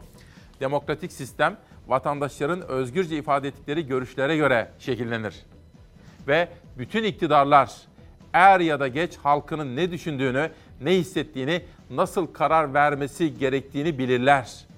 O nedenle sizler yine de enseyi karartmayın, soru sormaya devam edin. Korkacak bir şey yok. Özgürce soru sorma hakkımızı kullanacağız. Anayasamız var orada. Teminat altındaki haklarımız söz konusu. Ve sıra geldi esnafa. Faizsiz erteleme yok. Cumhurbaşkanı Erdoğan müjde diyerek duyurdu ama faizsiz erteleme yok. Resmi gazetede yayımlanan Cumhurbaşkanlığı kararına göre Covid-19'dan zarar gören esnaf ve sanatkarın Halk Bankası tarafından TESKOMP Esnaf Sanatkarlar Kredi Kooperatifleri aracılığıyla veya doğrudan kullandıkları indirimli krediler 6 ay ertelendi. Hatırlayacaksınız dün ben size bunu müjde diyerek duyurmuştum. Kararla birlikte 31 Aralık 2020 öncesinde kullanılan düşük faizli kredilerden doğan borçlar 1 Ocak 2021 30 Haziran 2021 tarihleri arasında vadesi dolacak olanlar başvuru şartı aranmaksızın faiz tahakkuk ettirilerek faiz tahakkuk ettirilerek ertelenecek. Ertelemede vade sayısı değişmeyecek. Erteleme kaynaklı faiz ise kalan taksitlere eşit olarak bölünecek diyor efendim. Yani şunu yapamadık. Almanya'nın, Kanada'nın, başka ülkelerin yaptığı gibi şunu yapamadık. Esnafa al kardeşim kapalı olduğun sürece şu kadar para veriyorum diyemedik.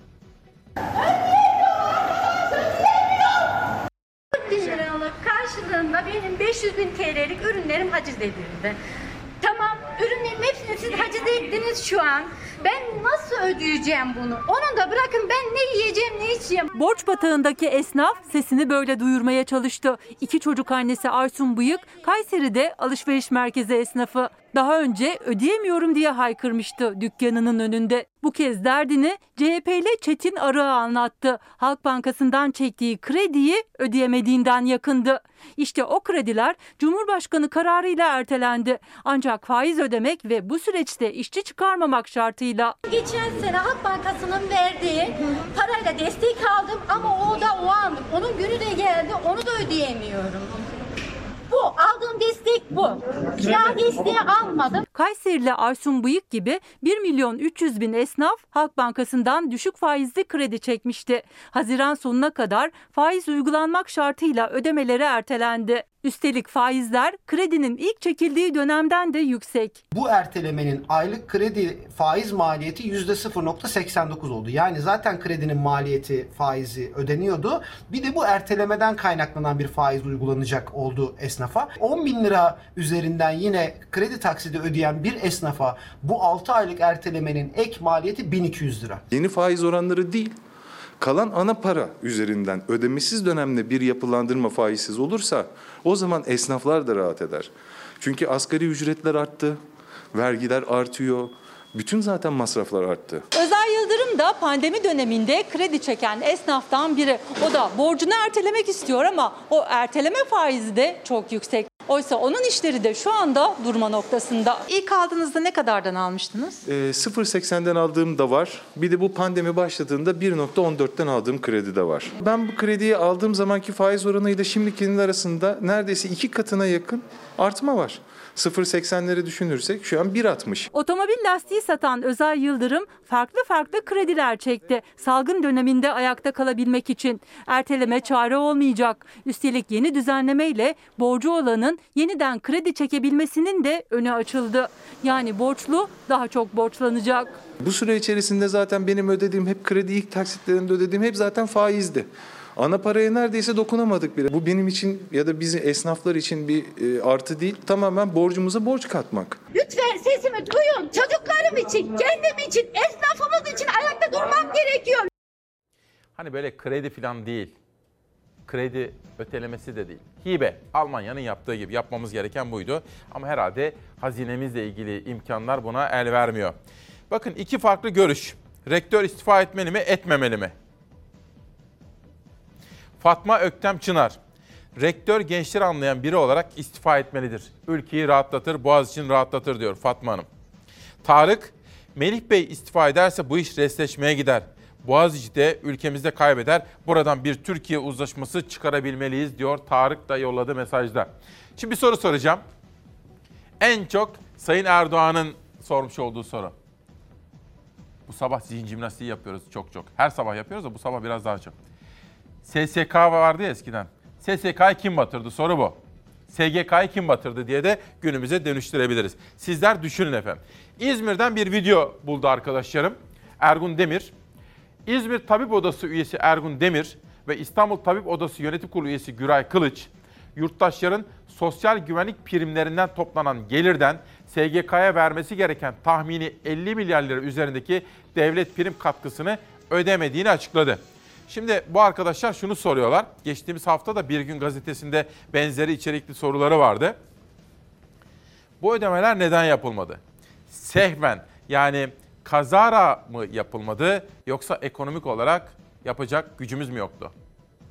Sosyal Güvenlik Kurumu'nun en önemli gelirleri çalışanların ve işverenin ödediği primler, devlet katkısı ve kullanıcı katkısından oluşmaktadır. Giderlerini ise emekli aylık ve ödenekleriyle sağlık harcamaları oluşturmaktadır. 2019 Sosyal Güvenlik Kurumu faaliyet raporunda hazinenin Sosyal Güvenlik Kurumu'na devlet katkısı yapmadığı görülmektedir. Bu konuda sehven mi, teknik bir sorun mu yoksa finansal bir krizden nedeni mi ödenmediği konusunda şu ana kadar herhangi bir açıklama yapılmamıştır. Sayın Bakan, bu konuda yani hazinenin Sosyal Güvenlik Kurumu'na 2019 yılında neden devlet katkısı yapmadığı konusunda kamuoyuna açıklama yapmalıdır. Çünkü 2017 yılında düzenli ödenmiş 49.1 milyar lira. 2018 yılında 53.9 milyar düzenli hazine yardım ödenmiş. 2019 yılında ise yaklaşık 60 milyar TL hazinenin kuruma ödemesi gereken devlet katkısı bulunmaktadır. O sorunun yanıtı nedir? SSK'yı kim batırdı? Eski bir soru. Sayın Erdoğan tarafından sıklıkla gündeme getirilen bir sorunun yanıtı. Cumhuriyet. Bir bütçe haberi geliyor Cumhuriyet'ten. Bütçe konusundaki gelişmeler birinci sayfada haber olarak yer almış. İsyan ettiren bütçe. Milyonlarca öğrenci eğitime erişemiyor. Marif Vakfı'na 1.2 milyar aktarılıyor. Milli Eğitim bütçesinden 486 milyon lira aktarılması öngörülen Türkiye Marif Vakfı'nın bütçesi 3'e katlandı. Cumhurbaşkanı kararı ile Milli bütçesinden vakfa 1 milyar 231 milyon 98 bin lira aktarılabilecek. Eğitim sendikaları çocuklarımızın hakkı gasp edilip yurt dışına aktarılıyor tepkisini gösterdi. Eğitim İş ve Eğitim Sen milyonlarca çocuğun bilgisayar, tablet ve internet ihtiyacının karşılanmadığına vurgu yaptı. Öğrencilerin %64'ünün uzaktan eğitime hala ebeveynlerinin cep telefonları ile ulaşmaya çalıştığını belirten sendikalar bu paranın öğrenciler için kullanılmasını istedi diyor. Bir de şöyle bir mesele var. Enflasyon rakamları açıklanırken TÜİK hangi sepeti baz alıyor? Acaba bizlerin sıklıkla kullandıkları ürünler mi yoksa daha az tercih ettiğimiz, daha az kullandığımız ürünler mi? Bu da siyaset ve ekonomi dünyasının çok konuşmaya başladığı bir diğer tartışma konusu. Et ne demek et? Öyle bir şey hayal yani. Mümkün değil. İşçiyim ya. Bu et yeme işi bizim gibi fakirlere göre değil. Bugün ucuz bir tane köfte ekmek aldım. 10 lira. Bunu haftada bir kere anca yiyebiliyorum. Öğlen paydosunda. Çoluğum çocuğum yiyemiyor. Benim de boğazımdan geçmiyor. Ekmek daha çok tüketiyoruz maalesef. Öyle doyuyoruz. Çorba sade yemekte, sulu yemekte karın doymuyor. Dar gelirli için et hayal, ekmekse daha çok tüketilir oldu. TÜİK de enflasyon sepetini bu yönde güncelledi. Hesaplamada ekmek ve makarnanın ağırlığı arttı, kırmızı etinki azaldı. Çünkü 10 liralık kıyma bile lüks artık tüketici için. Et zaten yok ki. Et yok ki. Eti nasıl yani? Etin e, senede 3 kere veya 2 kere alabiliyorum. Yani et yok. Onu zaten zor alıyorduk. Şimdi tamamen bitti. 10 milyonluk kıyma almışım 10 TL'lik. Bunu ikiye bölüp yemeklerime koyacağım. Ekstram el lüksümüz bu yani yapabildiğimiz. Onu da her zaman değil yani. TÜİK'e göre tüketicinin sepetinde ekmek ve makarnanın ağırlığı arttı. Sepetin ağırlığı değişiyor ancak değişmeyen bir gerçek var ki o da tüketicinin bütçesi temel ihtiyaçlarını almaya bile yetmiyor. İşte halk ekmek önlerindeki bu kuyrukta bunun kanıtı. Haftada 3 tane makarna kullanacağımı şu anda bir tane, bir buçuk kullanıyorum mesela öyle. İki katına yükseldi. Bir buçuğu alırken şimdi 3 milyon, üç buçuk milyon. Ekmek kuyrukları uzuyor, makarnanın fiyatı bile hesap ediliyor. TÜİK de her yıl olduğu gibi sepeti güncellerken daha çok tüketilen ürünlerin ağırlığını arttırdı. Ocak enflasyonunu buna göre hesapladı. Ancak akademisyenlerden oluşan enflasyon araştırma grubunun da sepeti aynı şekilde güncellemesine rağmen yine enflasyon resmi rakamların üstünde çıktı. Makarna, ekmek, mutfaktaki bütün tüketim araçları pandemi enflasyonu patateste, soğanda, ekmekte, sebze ve meyvede ve diğer kuru gıdada, hububatta özellikle inanılmaz derecede kendini yükseklere çıkardı. Olağanın yaklaşık %10, %20 yükseğinde bir enflasyon hissettik. Grubun başındaki ekonomi profesörü Veysel Ulusay'a göre bazı ürünlerdeki artışlar çok daha fazlaydı. Ancak ortalama %3'e yakın hesapladılar Ocak enflasyonunu. Gecikmiş bir enflasyon sepetindeki değişiklik şu anda bile tüketicinin sokakta hissettiği enflasyonu çok daha düşük hale getirdiği açık. TÜİK raporlarıyla işte gördüğünüz şeylerin arasında çok büyük fark olduğuna inanıyorum. 15 günde bir alıyorum. Aldığım şimdi kıyma 20 milyonluk kıyma aldım. Yani bana bir kilo gitmesi lazım ama 20 milyonluk aldım. Uzmanlara ve tüketicilere göre resmi rakamların çok üstünde enflasyon. TÜİK'in talep düştüğü için etin ağırlığını azalttığı sepetine ise yeni güncellemeler gelebilir. Çünkü artık makarna alırken bile zorlanıyor dar gelirli.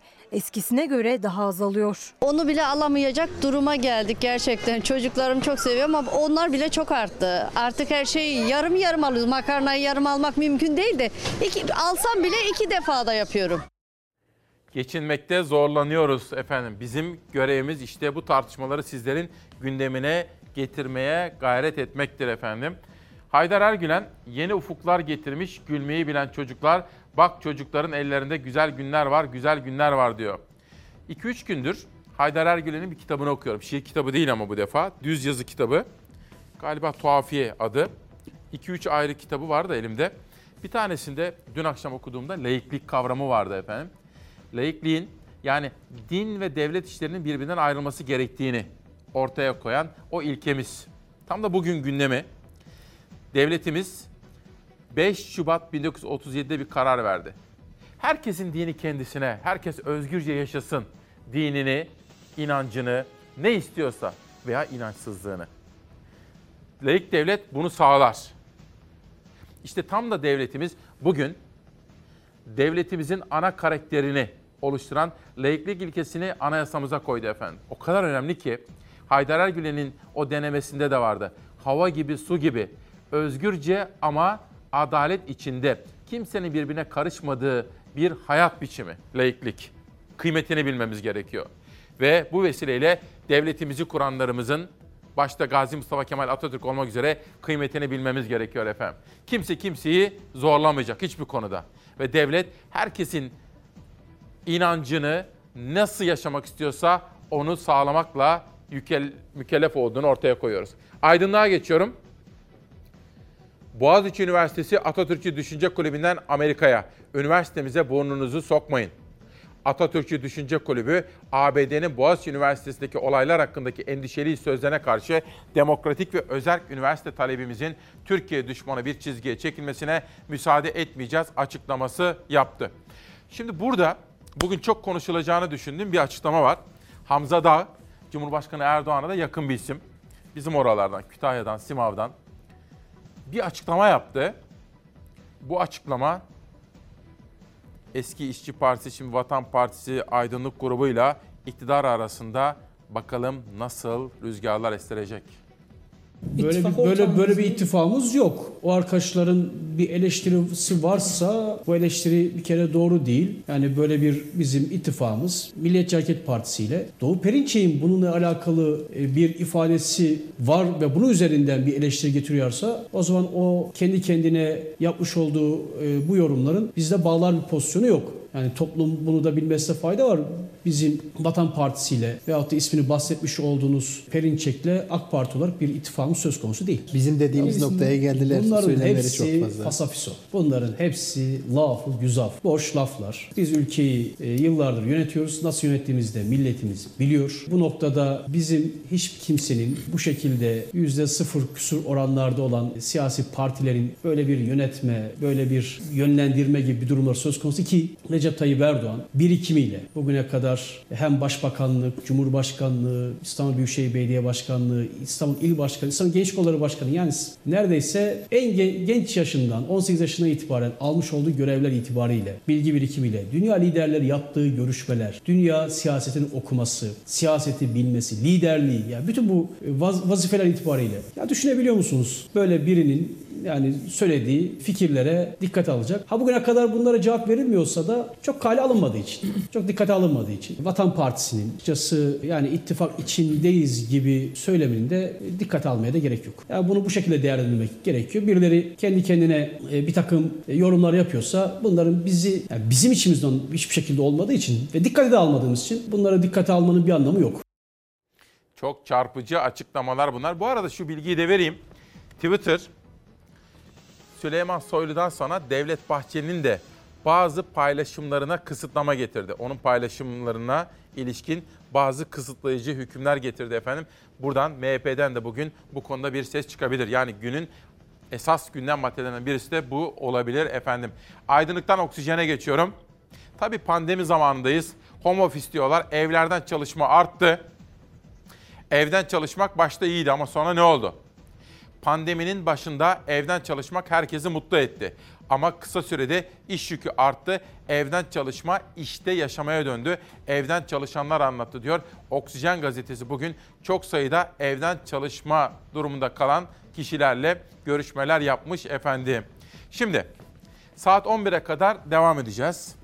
11'e kadar esnaf, emekli, işçi ve işsiz haberleri var. Kadın haberleri var. Vefamızı göstermemiz gereken haberler var. Bu arada Hüner Coşkunları bir kere daha saygıyla anacağız. Bugün yitirdik genç yaşta. Sürpriz bazı haber ve dosyalarımız da var. Çalarsat gazetesinde, ha, hatta hemen şimdi göstereyim. Geçinmekte zorlanıyoruz. Ver arkadaşlar. Çalarsat gazetesinde bugün dosya çalışmamız var. Geçinmekte zorlanıyoruz. Bakın. Çorum Valiliği Sosyal Yardımlaşma ve Dayanışma Vakfı verilerine göre 536 bin nüfuslu ilin 5'te birinin yardım için talepte bulunduğu ortaya çıktı. Bakın Çorum'da 530 bin kişi yaşıyor, 5'te biri geçinemiyorum diyor, sosyal yardım istiyor. Bağkur'dan emekli olduğu halde ayakkabı boyacılığı yapan bir başka yurttaşımız.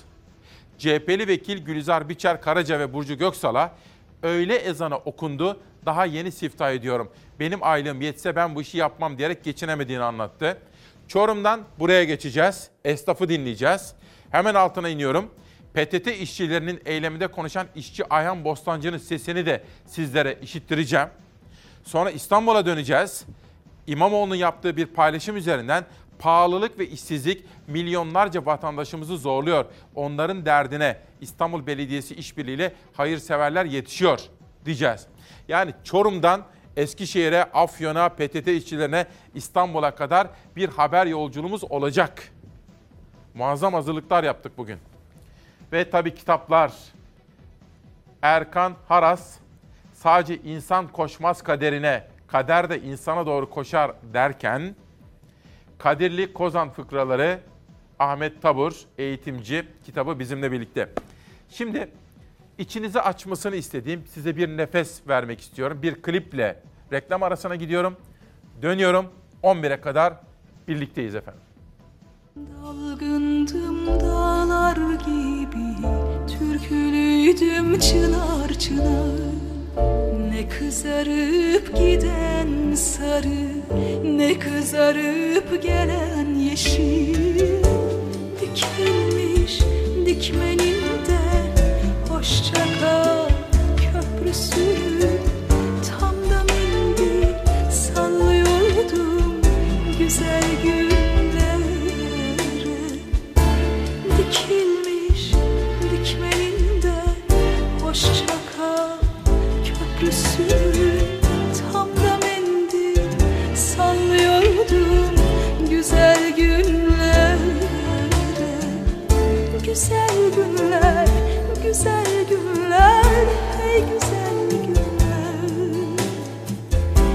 gözlerin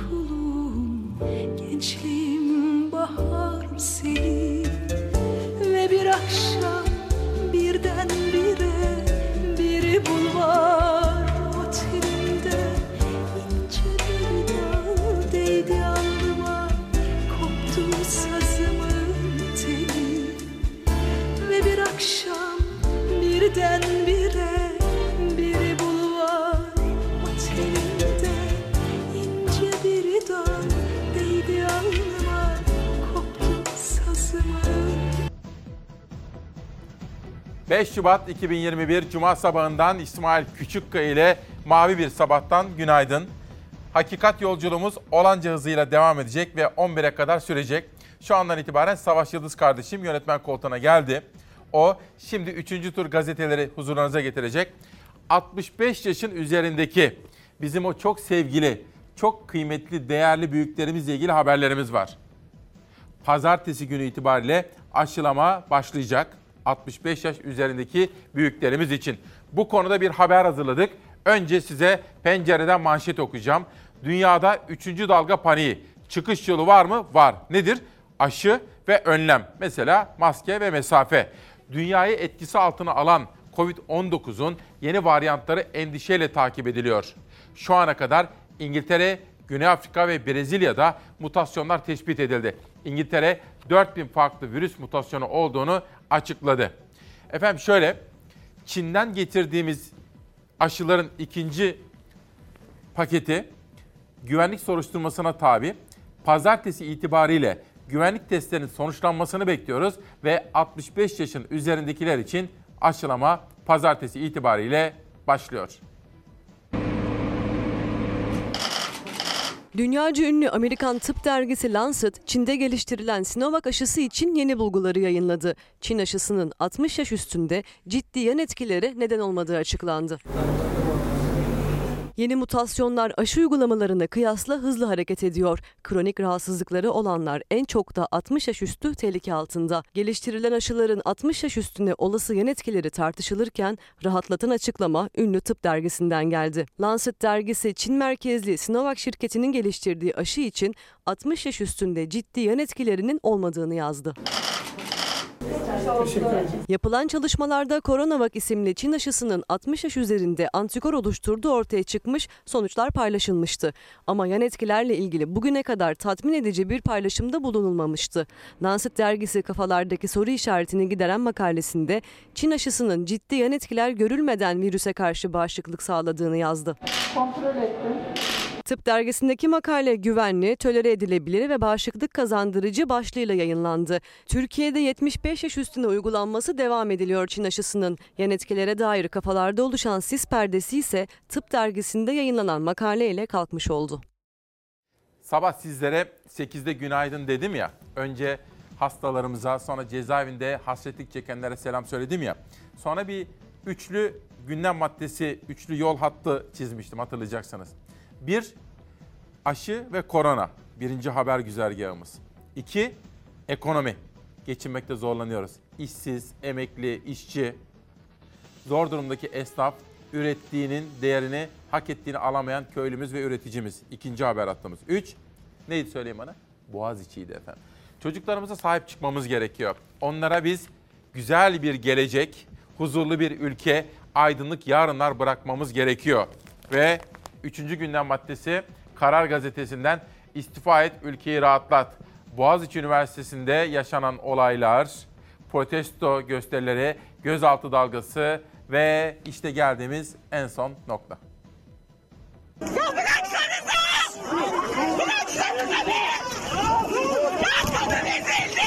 Evet polis plastik mermi ve gaz attı. Ters kelepçelerin çok sık olmasına karşı hastaneye gidene kadar ters kelepçelerimiz açılmadı. Yurdun dört bir tarafından eylem ve polisin sert müdahale görüntüsü geldi. Boğaziçi Üniversitesi öğrencilerinin rektör ataması protestosu yurt genelinde yankı buldu. İzmir, Bursa ve Bodrum'da yapılan eylemlerde polis biber gazı kullandı, gözaltılar vardı. Polis çok yakın mesafeden gaz kullanarak hepimizi darp ederek ters kelepçeyle gözaltına aldı. Gözaltına alınırken ters kelepçe uygulamasına itiraz eden iki avukat arkadaşımız da bizimle birlikte ters kelepçe yapılarak gözaltına alındı. İzmir'de Boğaziçi Üniversitesi öğrencilerine destek amacıyla basın açıklaması yapmak isterken polisin sert müdahalesiyle gözaltına alınan 49 öğrenci ve iki avukat savcılıkça serbest bırakıldı. Darp ve ters kelepçeye maruz kaldığını anlatan öğrencilerden Emine Akbaba yumruk yediğini öne sürdü. Bir tane arkadaşımızı gözaltı aracına şiddet uygulayarak getirmelerine karşı tepki gösterdiğimiz için ben de bir polis tarafından burnuma yumruk yedim. Ancak bunların birçoğu darp raporlarında düzgün olarak gerçekleştirilmedi, yazılmadı. Muğla'nın Bodrum ilçesinde yapılmak istenen basın açıklaması sırasındaysa arbede kaydetti amatör kameralar.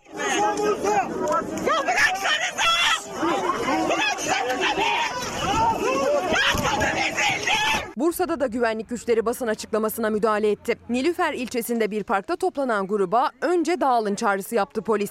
Çekim yapılmasına da izin verilmedi. Çekme kapat telefonu. Kapat telefonu. Telefonu kapat. Hayır. Telefonu kapat kapat. Niye? Kapat telefonu. Boğaziçi Üniversitesi öğrencilerine destek olmak isteyen 17 kişi Bursa'da gözaltına alındı. Türkiye'nin gerçek gündemi yani halkımızın sizin esas konuşması gereken, konuşulması gereken hususlar. Yeni Çağda bir manşet. Hatırlayacaksınız 8 kuşağında Türk Gün gazetesinin manşetinde Cumhur İttifakı'nın iki ortağı Sayın Erdoğan ve Sayın Bahçeli'nin buluşmalarını haber olarak okumuştum sizlere. Bu kez sıra geldi Yeni Çağ. Amaç gündem değiştirmek. Muhalefet parti muhalefet parti liderleri Erdoğan ve Bahçeli'nin yeni anayasa çağrısı için bu tespiti yaparken yeni anayasadan bahsedenler mevcut anayasaya uymuyor ifadesini kullandı. Meral Akşener, bütün bu yaşananlar 2. Cumhuriyet için hazırlık mı sorusunu sorarken Ali Babacan önce işsizliği önle, önce yoksulluğu önle, önce mevcut anayasayı uygula çağrısında bulundu. Kemal Kılıçdaroğlu Var olana uy ki sana güvenelim dedi. Yeni anayasa çağrıları konusunda iktidarı eleştirdi. Temel Karamollaoğlu milleti boşuna meşgul etmeyin dedi. Hemen bu detayların altında Cumhur İttifakı'nın iki ortağı Erdoğan ve Bahçeli'nin sözleri de Beştepe'deki anayasa zirvesi de yine Yeni Çağ'da birinci sayfada yer almış. Bugün çok konuşulacak. Sosyal medya platformu Twitter, Trump'a yaptığı gibi bizim İçişleri Bakanımız Süleyman Soylu'ya da bir kısıtlama getirmişti. Ve asıl dün itibariyle Devlet Bahçeli'nin MHP liderinin bazı paylaşımlarına da kısıtlama getirdi. MHP'den bugün Twitter'a yönelik sert bir açıklama çıkacağına kesin gözüyle bakabiliriz. Twitter, Boğaziçi Üniversitesi'ndeki rektör atamasını bahane eden unsurlarca Zillet İttifakı desteğinde sürdürülen terörist faaliyetler hakkında partisinin görüşlerini kamuoyuyla paylaşan Genel Başkanımız Sayın Devlet Bahçeli'nin tweetlerini sansürlemiştir. Sayın Devlet Bahçeli'nin ifadelerine tahammül edemeyen Twitter'ın tutumunu kınıyoruz. Sosyal medya şirketi MHP lideri Bahçeli'nin bir paylaşımını engelledi, mesajı kaldırdı. İçişleri Bakanı Süleyman Soylu ve MHP Genel Başkan Yardımcısı Semih Yalçın Twitter'a tepki gösterdi. Hem milyonlarca takipçisi bulunan siyasetçiler üzerinden trilyonlar kazanan hem de onların tweetlerini keyfine göre sansürleyen Twitter'ın bu sosyal medya simsarlığına kimse boyun eğmez. Eğemez. MHP Genel Başkanı Devlet Bahçeli sosyal medya hesabı üzerinden devam eden Boğaziçi eylemlerine dair değerlendirmeler yaptı, sert ifadeler kullandı. Ancak o mesajlardan biri söz konusu sosyal medya şirketi tarafından engellendi. Bahçeli'nin mesajına Twitter engeli MHP'nin ve İçişleri Bakanı Süleyman Soylu'nun tepkisini çekti. MHP Genel Başkan Yardımcısı Semih Yalçın, Türkiye gereken tedbiri almalı dedi. İçişleri Bakanı Süleyman Soylu da sosyal medya şirketinin tutumunu kınadı. Türk demokrasisine müdahale niteliğindeki bu cüretkar tutum karşısında Türkiye olarak derhal gereken tedbirler alınmalı. Twitter'ın tahakkümüne ve hadsiz müdahaleci davranışına cevap olarak bu sosyal medya kuruluşunun yayınları denetlenmelidir. Emperyalizmin bu oyuncağı insanlığı teslim alamaz. Bu konu bugün ve hafta sonunda çok konuşulur diye tahmin ediyorum. Ve içinizi ısıtan bir haber okumak istedim postadan. En mutlu veda. Adana'da 6 yıldır bir çadırda yaşam mücadelesi veren 5 çocuklu bir aile. Fotoğrafçı o gün okur, sever sayesinde bir eve kavuştu. 8 yaşındaki Ali de çadıra el sallayarak veda etti. Bu sabah Hıncal Uluç'un köşesinde de benzeri bir hikaye gördüm. Hıncal Uluç da bir konuda bir hayırseverden yardım istemiş. O hayırsever de yurt dışında olmasına rağmen Hıncal Uluç'un sesini duymuş ve gerekeni yapıyorum demiş efendim bugün sabahta Hıncal Uluç'un yazısında. Size bir soru soracağım haberi izlerken. 15 Temmuz hain FETÖ kalkışması. Tanımlama böyle. Haberi izlerken şunu düşünün. 15 Temmuz'u o darbe girişimini kim yaptı, kim yaptırdı?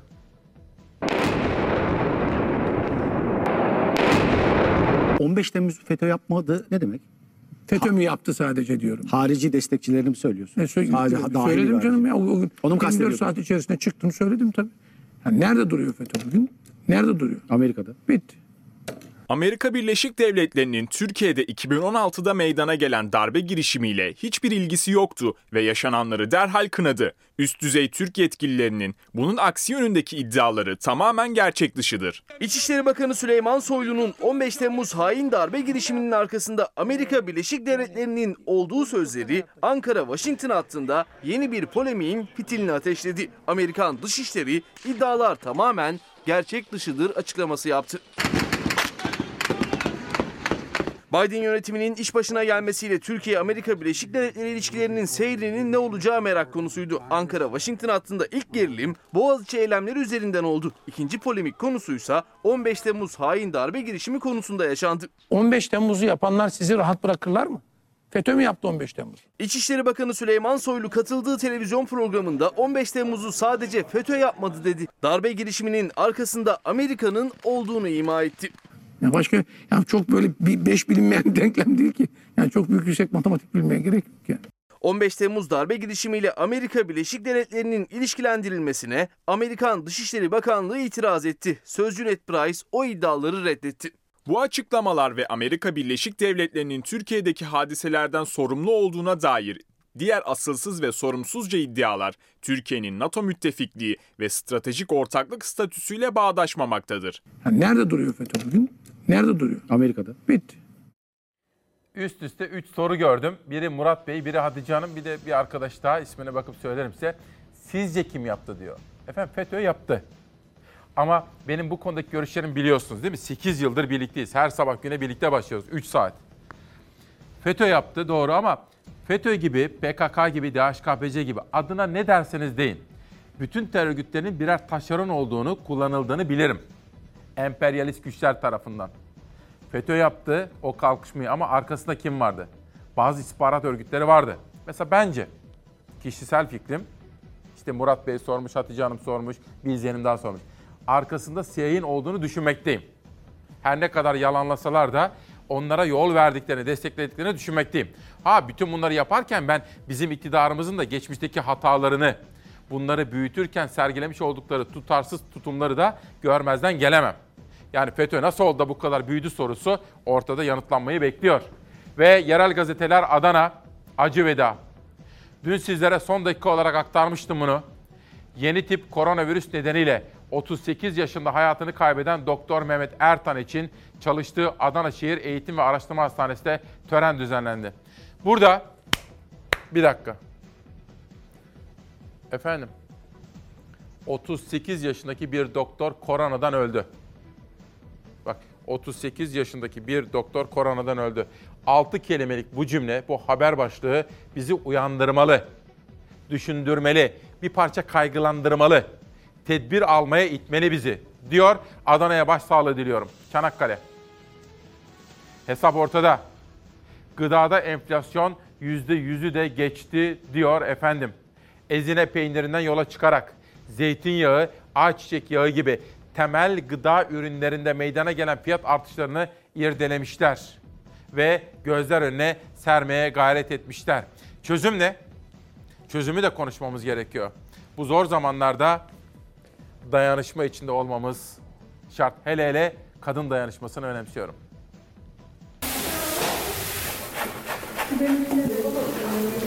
İnanamıyorum, inanamıyorum. Bir 400 kalori alacağız burada öyle anlaşılıyor. Bu mutfakta hakim renk turuncu. Akdeniz'in turuncu bu mutfakta 20'ye yakın farklı ürüne dönüşüyor. Turunçtan 20 çeşit ürün mü olur demesin komşularımız. Bakın bu turuncun kolonyası. Bu herkesin bildiği marmelatı, sirkesi, Ekşisi. ekşisi, efendim eee cezeryesi, lokumu. Antalya'nın Muratpaşa ilçesinin sokaklarındaki turunçlar kadınların elinde katma değer kazanıyor. Belediye ilçelere ilave diktiği turunç fidanlarıyla hem güzel bir görüntü hem de ürün elde ediyor. Geçtiğimiz 5 yıl içinde 21 bin turunç fidanını sokaklarımıza, müsait yerlere diktik. Yavaş yavaş bunlar büyüdüler. Büyük bir yoğunluk oluşmaya başladı.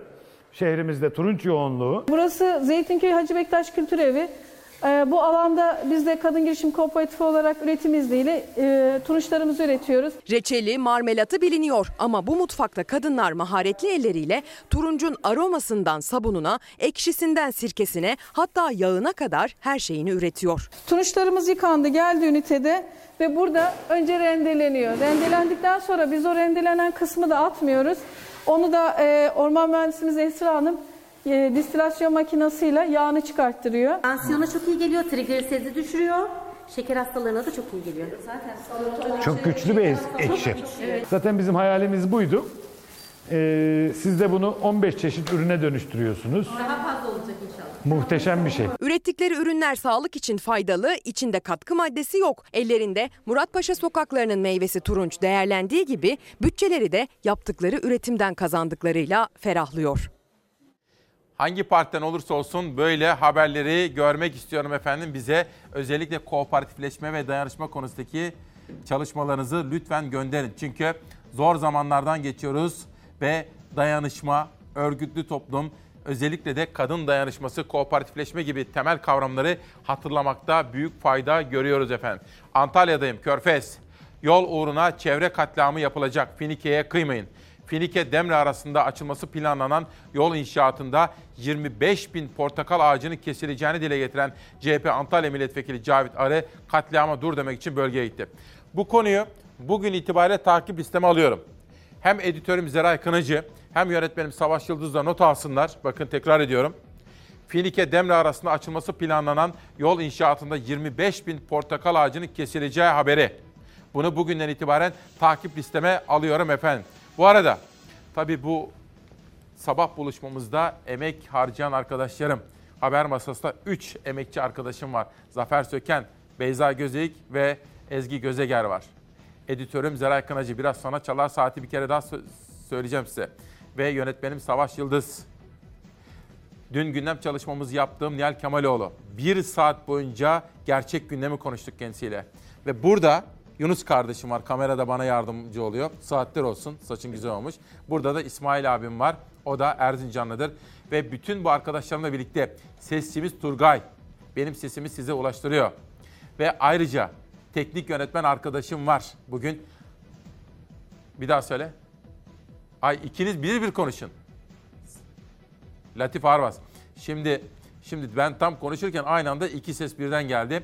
Wall'de yani arkadaki o görselleri de Tuğba bize hazırladı. Sağ olun. Bütün ekip arkadaşlarıma ne kadar teşekkür etsem azdır ama böylesine zor zamanlarda Fox Haber'in gücü, o haberler akşam ve sabah işte Türkiye'nin yurtseverliği böyle bir şey efendim. Vatanseverlik böyle bir şey. O haberler Ankara büromuz. Onlara ne kadar teşekkür etsem azdır. Savaş şimdi söyle nereye gidelim? Diyor ki abi göz tansiyonuna bir baktırmak lazım diyor. Göz tansiyonu ilacı varmış.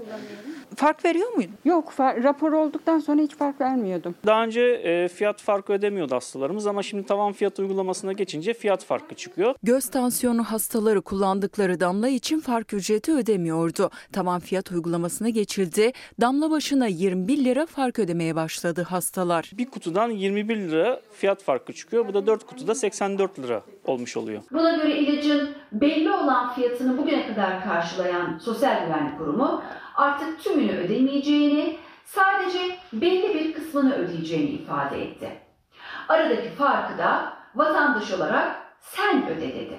AKP iktidarları döneminde 93 kat artan Sosyal Güvenlik Kurumu açığı vatandaştan tahsil edilmeye devam ediliyor. Aynı zamanda eczacı olan CHP Ankara Milletvekili Gamze Taşçıyer gündeme taşıdı fiyat farkını. İddiasına göre fark ücreti göz tansiyonu damlasıyla da sınırlı kalmayacak. Türkiye'de ise 2,5 milyona yakın glukom yani göz tansiyonu hastası var. Hastalar da uygulamaya tepkili. Tepki gösteriyorlar maalesef. Fark ödemiyorduk. İşte bu nereden çıktı? Göz tansiyonu hastaları bu göz damlasını raporla alıyor. Doktorlar 3 ay için 4 şişe yazıyor. Eskiden hastalar bu ilaca hiç para vermiyordu. Ama artık 4 şişe için tam 84 lira fark çıkıyor. Büyük para. Ben ne diyorum bak. Yani sigorta para ödedik e, yıllarca. Şu anda fark ödemek 1 lira bile fark ödemek bizim zorumuza gidiyor. Fiyat farkı çıkan hastalar şaşkın. 3 aylık ilaçlarını almaya gittiklerinde hepsini birden alamayanlar var. Şu anda bir kutu alayım, işimi göreyim. E, bir dahaki ay diğer kutuyu alırım diye tekrar yazdırıp tekrar alırım diyen hastalarımız da oluyor yani. Biliyorsunuz önemli bir ilaç. Göz tansiyon ilacı sürekli kullanması lazım. Körlüğe kadar da yol açabilir yani. Hani kullanılması lazım, düzenli kullanılması E, ne kadar düşüyor? Mesela ne kadar ilaç parası kesiliyor? Valla bazen bayağı 80-100 lira falan eksik alıyoruz. Aslında fark olmamalı. Bazı ilaçları karşılamalı devlet. Şubat ayı zaten tüm ithal ilaçlar için de zam ayı. SGK yeni döviz kurunu belirleyecek. %20'nin üzerinde zam bekleniyor ilaçlara. Vatandaş hali hazırda hastaneye adım attığı andan itibaren 14 kalemde ücret ödüyorken Şubat ortasında yapılacak kur güncellemesi nedeniyle daha da fazla harcama yapmak zorunda kalacak. Bu yılki zammın %22 olması bekleniyor. Geçen hafta aldım 27 lira mı 25 lira mı ne verdim yalan söylemeyeyim yani. Maaşlı insanlarız yani yiyelim mi içelim mi taşıyalım mı ne yapalım yani bir çözüm üretsinler bize. geçinmekte zorlanıyoruz. Fakat şimdi bir haber çektim de bir, bir daldım böyle. O arada hürriyete baktım. Yani çünkü okumuştum gazeteleri ama Hande'nin yazısını okumamıştım. Şimdi vay be diyeceksiniz. Bakın bir gün gazetesinde gördüm bir dakika önce. Hande Fırat'tan Tayyip Erdoğan'a Boğaziçi tepkisi çocuklarımız terörist değildir.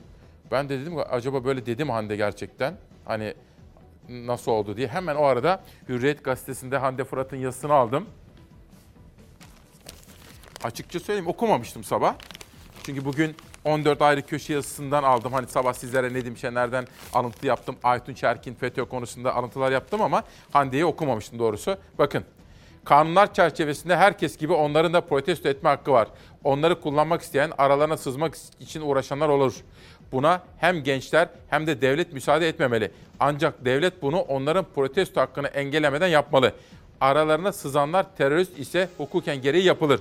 Onların dışında işte burayı söylüyor. Onların dışında protesto hakkını kullanan çocuklarımız terörist değildir. Hmm, enteresan bir yazı olmuş bugün. Ve Söğüt, Bilecik. Sizlere daha evvel son dakika olarak müjdeli haberi vermiştim. Takip ediyorum bu konudaki gelişmeleri. Söğüt'te altın sahasında incelemelerde bulunan Bakan Fatih Dönmez 5 yılda yıllık altın üretimi 100 tona çıkacak diyor efendim. Bir önceki gazete Afyonkarahisar Türkeli iktidardan muhalefete dönüyorum. CHP'li vekiller vatandaşı dinledi. CHP'li 30 milletvekili ile Afyon Karahisar'a gelmişler. Kim? CHP Genel Başkan Yardımcısı Gülizar Biçer Karaca siyasi partileri ve kentsel dönüşüm yapılacak olan Dairecep Mahallesi'ni ziyaret etti. Şimdi şunun altını çizmek istiyorum. Sizlere böyle bir ay kadar evvel söylemiştim hatırlayacaksınız. Kılıçdaroğlu talimat vermişti. Onar, 20'şer, 30'arlı gruplar halinde illere gideceksiniz. Esnafla, köylüyle, işçilerle, kadınlarla, ev hanımlarıyla, ev işiyle uğraşanlarla görüşeceksiniz demişti. Hatta sonrasında Gürsel Erol'a bir telefon bağlantısı yapmıştık. Çünkü Elazığ'a gitmişlerdi. Elazığ depreminin yıl dönümüne doğru giderken 30 milletvekili gitmişti. Bunu önemsiyorum. Gazetecisi de, siyasetçisi de artık halkın ayağına gitmeyi öğrenmeliler efendim. Bu çok önemli bir husus. Çünkü halkın ayağına gittiğiniz zaman ne duyacaksınız? Gerçeği. Bugün siftah ettiniz mi? Diyor. Kasadaki olan parası bu. Buyur. Bununla evine ne götürürsün? 15 lira. Al. Bununla eve ne götüreceğim? Buyur. Kazanıyoruz, borcu yatıyoruz. Kazanıyoruz, borcu yatıyoruz. Yani hiçbir şekilde hiçbir kazanç yok şu anda. resmen. Borcu borçla kapatıyoruz. Borcu borçla kapatıyoruz, aynen. Ben daha vallahi yeni sevte diyor. Bak öyle okundu. Yeni sevte diyor. Ha, benim ailem yetse ben bu işi yapmam. Ayakkabı boyacısı, lokantacısı, fotoğrafçısı, çiftçisi. Hep bir ağızdan geçinemiyoruz dediler. Doğrudan gelir desteği istiyorlar. Devlete olan borçlarınınsa ertelenmesini talep ediyorlar. Yerleri kapatıyorsan belli başlı ona ciddi anlamda destek vermen lazım. Eğer bunun gücün yoksa kapatmayacaksın. Başka şekilde önlemler alacaksın. AVM'leri açıyor, insanlar sokaklarda geziyor ama lokantaları kapatıyor. Esnaf paketi diyor, kredi diyor. Diye bak evraklar masanın üstünde. Evet. Prostür bini bin aşıyor. Diyor ki kefil getireceksin. Kefil eşinden imza verecek. Kefil ipotek verecek. E sen nasıl esnafa destek paketi veriyorsun? Pandemi döneminde iş yerini neredeyse siftahsız kapatan ama kirası, vergisi, ödemeleri devam eden esnaf bu kez CHP'li milletvekillerine anlattı derdini. Şu kapı bismillah deyip açalım günlük 200 lira para şuraya koymam lazım ki ben kazanıyorum diyeceğim. Ondan sonra üstüne bir şey kalırsa. Ben kazanıyorum. CHP Genel Başkan Yardımcısı Gülizar Biçer Karaca, Afyonkarahisar Milletvekili Burcu Köksal beraberindeki heyetle esnafı ziyaret etti Afyonkarahisar'da. Bir dokunup bin ah işittiler. Berberler 1, boyucular 2, hamamtalar 3, bir de normal paça maça yapan terzi arkadaşlar. Bunlar bir de hamamtalar bunlardan bunlar gerçek muhabirdir. Doğalgazın 600 lira geliyor. 400 lira elektrik faturası gelmiş şu mekanın. Etti 1000 lira. 1000 lira. Kağıdın ilacı euro bazında geliyor makinalara. Makineleri satın alsın euro bazında alıyorsun. Esnafın yanı sıra Afyonkarahisarlı bir çiftçi de tarlalarını satmaya başladığını dile getirdi. Ben iki tane üniversite mezunuyum. Afyon'da 500 dekar arazi işleyen, 20 büyükbaş hayvancılık yapan bir çiftçiyim. Ama şu anda Allah'a şükür arazi satmaya başladım. Arkadaşım da tapuları elinde. Bugün tapuyu gideceğiz. Alım satım. Hatta biraz önce de Siz de tarla satacaksınız. Satıyoruz. İki üniversite mezunu çiftçi ürettiği ürünün yurt dışından vergisiz ithal edilmesinden maliyet kalemlerinin günden güne artmasından dert yandı. Çiftçinin kendisi de ithal edilsin dedi. İthal etmediğimiz çiftçi kaldı. Onu da ithal edelim başkanım. Artık biz satarız arazilerimizi. Hayvanı da bırakırız. Sıkıntı yok yani. Biz nereye gideceğiz? Ama vatandaş Bilmiyoruz artık. Peki şunu soruyor musunuz efendim? Ben sizlere bu ara sıklıkla hatırlatıyorum ama. Mesela akşam o haber kanallarındaki tartışmalara baktığınız zaman ya niye bunları tartışıyorlar? Benim gerçek gündemim bu değil ki diyor musunuz hiç? Ya da orada mesela bu esnafı bir gün şöyle gördünüz mü o haber kanallarında? Esnafın meselesi. O aynı kadro konuşabilir. Önemli değil. Arada bir de mesela diyelim ben de falan dükkanına da bağlanabilirsiniz. Derinlik olur. Ya da mesela köylünün meselesini tartıştıklarını hiç hatırlıyor musunuz? İşsizin, çevre sorunlarının gündeme geldiğini hatırlıyor musunuz? Hayır. Sakız gibi bir konuyu yakalıyorlar. Olasılıkla muhalefet partilerinin aleyhine çalışacak bir konu. Bir ay, bazen iki hafta ama en az bir hafta aynı konuyu tartışıyorlar. Hatta haber kanallarını şöyle bir zaplıyorsunuz, aynı şey. Ben bugünlerde çok görüyorum çünkü annem bende ya annem ve yeğenim. Şimdi tam ana haber bitiyor. Annem başlıyor böyle kanalları değiştirmeye. Çünkü annemin işi gündüz bitiyor. Annem diyor ki 18.45'e kadar onun izleyeceği programlar belli. Sonra al diyor kumanda senin diyor. Haberleri izliyoruz Fox'ta. Sonra diğer kanallara annem bakmaya başlayınca anlıyorum ben. Hep aynı konular. Neden? Neden? Bir fotoğraf efendim. Bugün öyle zannediyorum ki Türkiye'de bugün en mutsuz kişi ben bunu nasıl yaptım diye düşünen, kendisine kızan kişi Numan Kurtulmuş'tur. Öyle zannediyorum. Çok uzun yıllardır tanırım. Ben eskiden gazetede görevliyken de sıklıkla ziyaretime de gelirdi, konuşurduk. Bakın, bu fotoğraf şık değil. Çünkü bu makam bir üniversitenin yöneticisinin, rektörünün makamı, bir hocanın makamı. Bakın, ayakta duran kişi o.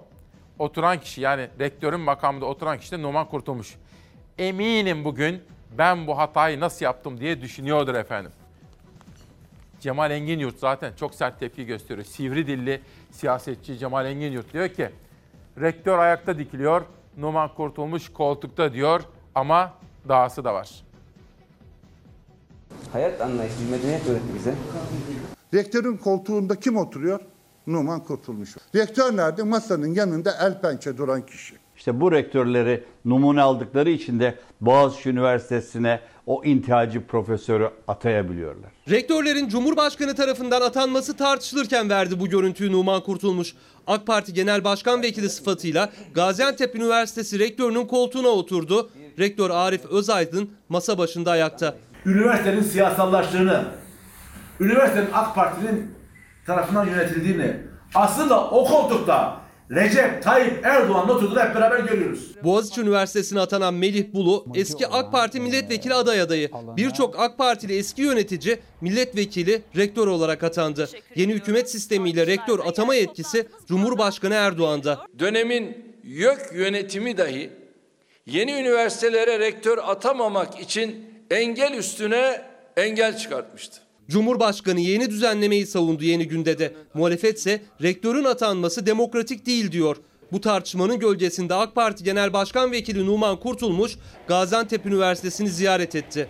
Üniversite rektörü Arif Özaydın da Erdoğan'ın kararnamesiyle atanan isimlerden. Üniversitenin kavgayla, gürültüyle, bir takım siyasal çekişmelerle anılmasını asla tasvip etmeyiz. Numan Kurtulmuş, üniversiteler siyasetten uzak durmalı dedi ama bu mesajı Gaziantep Üniversitesi rektörünün koltuğundan verdi. AK Parti Genel Başkan Vekili sıfatıyla Kurtulmuş, rektörün makamındayken rektör ise masa başında ayakta durdu. O koltuk siyasi parti genel başkan vekilinin oturacağı koltuk değildir. Devleti partileşmeye götüren bu zihniyete artık dur değiliz. Numan Kurtulmuş bakan mı? YÖK başkanı mı?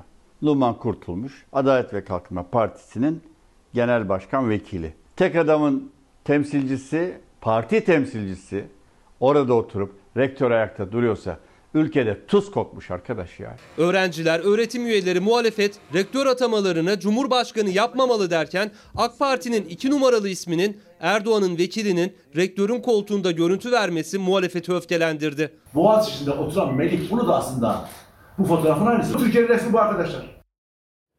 Evet siyasetçi çok dikkat edecek. Herkes işte dikkatli olmak gerekiyor.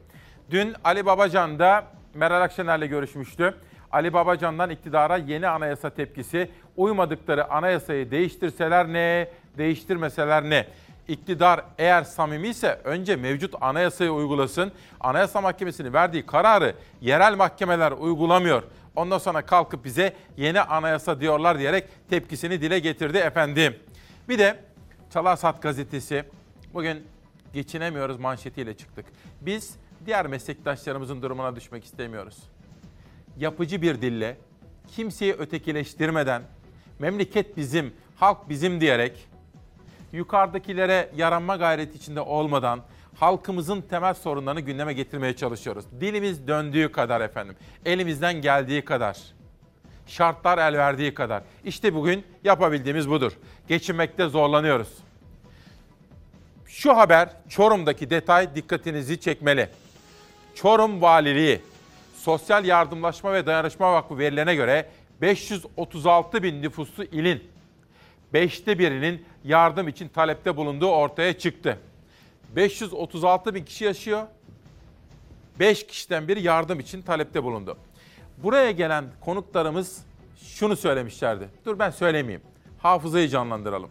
Haberi izlerken onu hatırlamaya çalışın.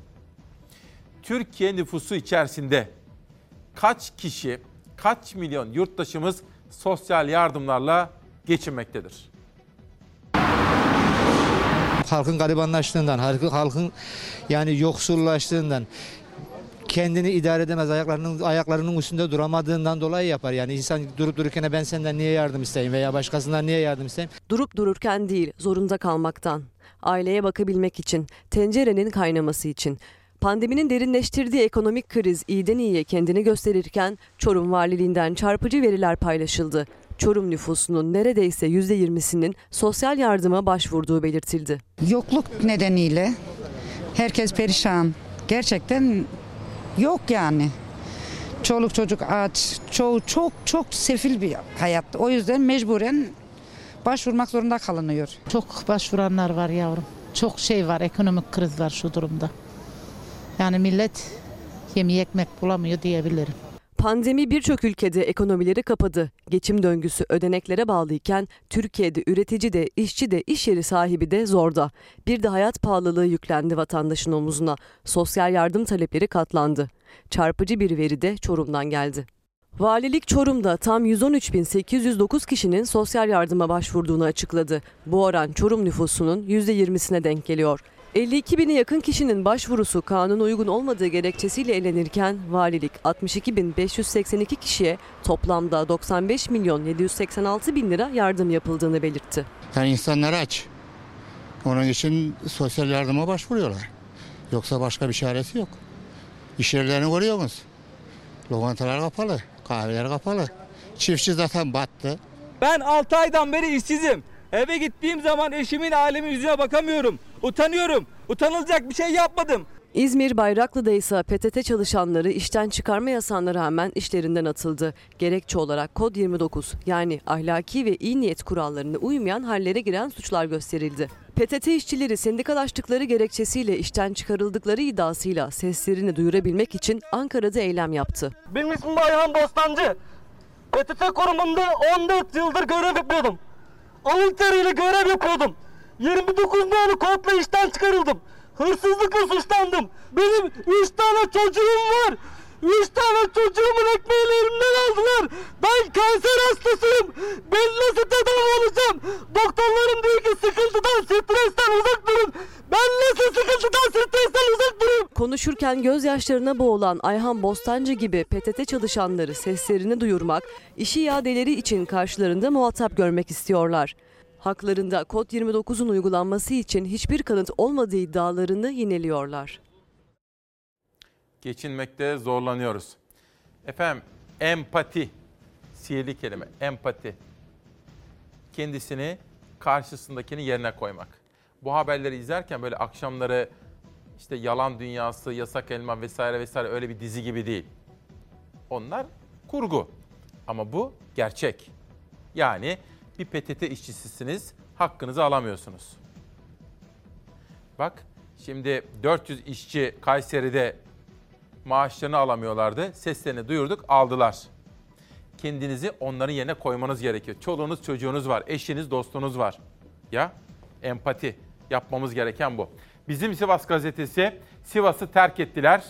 İşsizlik rakamlarının 35 bine dayandığı Sivas kan kaybetmeye devam ediyor. Bir yılda Sivas'ı terk edenlerin sayısı 3067 oldu. Erhan Ceylan'ın manşeti. Ve bir sonraki gazete Şanlıurfa. Çiftçi nefes alamıyor. Traktörlerini satmaya başladılar diyor. Özel bir haber. İbrahim Cennet Kuşu ile yapılmış bir röportaj burada yer almış. Antalya'ya geçiyorum. Bu haberi verdim. Takip listeme alındı. Hem editörüm hem yönetmenim notunu aldı efendim. Kayseri işte altını çizmek istediğim madencinin zaferi. Develi'deki altın madeni ocağında çalışan 400 işçinin sendika ve özlük hakkı arayışı çözüme kavuştu. İşçiler özlük haklarını almaya hak kazandı diyor efendim. Sizi Ağrı Dağı'na götüreyim mi ister misiniz? O heybetli, o yüce dağa götürmemi ister misiniz Ağrı Dağı? Tırmanalım mı? 100 soruda Kur'an, dini konularda en çok merak edilen sorular Emre Dorman'ın yazdığı kitap bu sabah çalar saatte. Ve Ayten Açık Koku'nun yazdığı kitapta bu sabah yine çalar saatte. Hadi hep beraber Ağrı Dağı'na tırmanıyoruz. Bugün Ağrı'nın bayram günü. Bizim özellikle 2018 yılından beri yapmış olduğumuz projeye Sayın Cumhurbaşkanımızın destek verdiği ve özellikle iki bakanımızın da desteklerinden dolayı en başta Sayın Cumhurbaşkanımıza, sonra Kültür Bakanımıza ve en büyük teşekkür de İçişleri Bakanımıza ve ilimizin valisine yapıyoruz. Bugün Sayın Valimizle de konuştuk. Bundan sonraki süreçte lisanslı olan, yurt içinde gelen dağcılarımızdan herhangi bir ücret almayacağız. Ama yurt dışında gelenlere ilişkin de yönergede bir değişiklik yapmayı düşünüyoruz.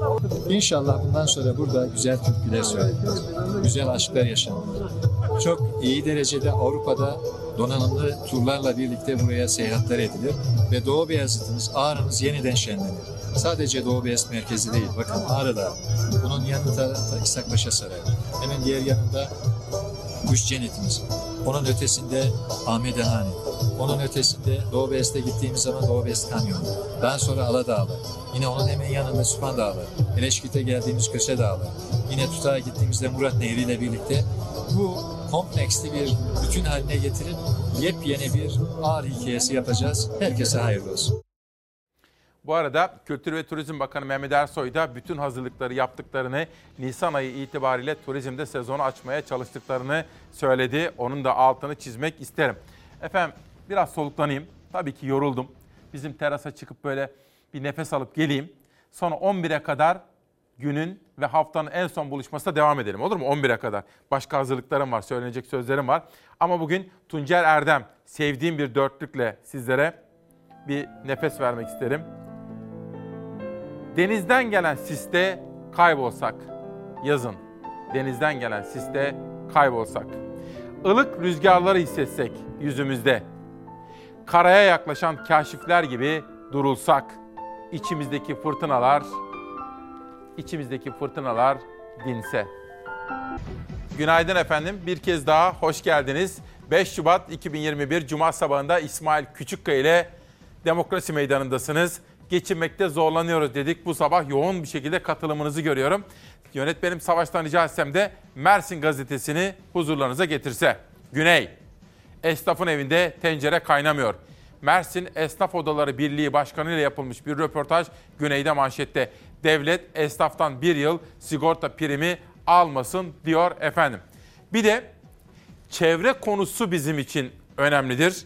Bu konuda hassasiyet taşımaktayız. Bir görsel gelecek efendim.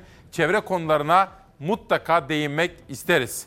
Termik santrale karşı çıkanlara 42 yıl 10 ay hapis.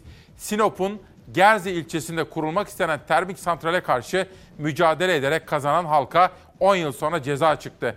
11 Eylül 2011 tarihinde iş makinelerinin çalışmalarına izin vermedikleri gerekçesiyle açılan davanın 32. duruşmasında 37 kişiye toplamda 42 yıl 10 ay hapis cezası verildi. Fotoğrafa lütfen dikkatle bakınız. Bu ablalarımız, teyzelerimiz, kardeşlerimize bir bakınız efendim. Bilmiyorum Gerze'yi gördünüz mü? Eğer memleketi seviyorum diyorsanız memleketi gezip görmeniz, tanımanız gerekiyor. Mesela Gerze'yi görmek lazım. Nasıl bir yeryüzü cenneti? Mesela Amasra'yı gördünüz mü? Amasra'yı görmezseniz çok şey kaybedersiniz. Termik santral projelerinden iptal haberleri peş peşe geldi. Danıştay, Yenice'de yapılması planlanan kömürlü termik santral projesinin ÇED raporunun iptalini onadı. Amasra'da ise termik santral başvurusu yapan şirketin ÇED süreci durduruldu. Ben torunlarıma Ben müdahaleden korktum. Vallahi dedirttirmeyeceğim, müdahale ettirmeyeceğim. Bartın'ın Amasra ilçesinde termik santral kurulması için harekete geçilmişti. Çevre ve Şehircilik Bakanlığı santralin çevreye etkisini araştırdı, yapılabilir kararı verdi. Ancak Bartın konuyu yargıya taşıdı. Hukuki süreçten kazanımla çıktı termik santral istemeyen Amasralılar. Yıllarca verdikleri mücadeleden sonra şirket 2019 yılında bir kez daha başvuru yaptı termik santral için. Çevre ve Şehircilik Bakanlığı inceleme değerlendirme komisyonu toplantısı isteyerek başvuruyu kabul etti. İnceleme Değerlendirme Komisyonu toplantısı yapılmasına karar veren bakanlık toplantıda kurum görüşlerini eksik buldu. Toplantıda Bartın platformu üyeleri, Bartın ve Amasra ilçesi belediye başkanları, CHP Bartın milletvekili Aysu Bankoğlu'yla davanın avukatları hazır bulundu. Amasra'da yapımı planlanan termik santralin çet süreci durduruldu.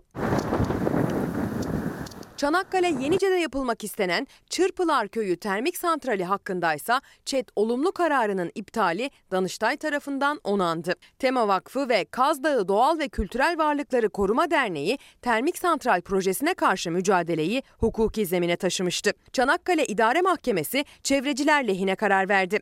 Ancak termik santral inşaatı konusunda ısrarcı olan firma kararı temize götürdü. Danıştay da çevreciler lehine aldı kararını. Danıştay kararı onadı. Yöre halkının çabalarıyla daha önce yapımı 3 kez durdurulan Çırpılar Kömürlü Termik Santrali inşaatının önü bir kez daha kesildi. haberlerinden memleketin ekonomik durumuna, hali pür melaline bakacağım.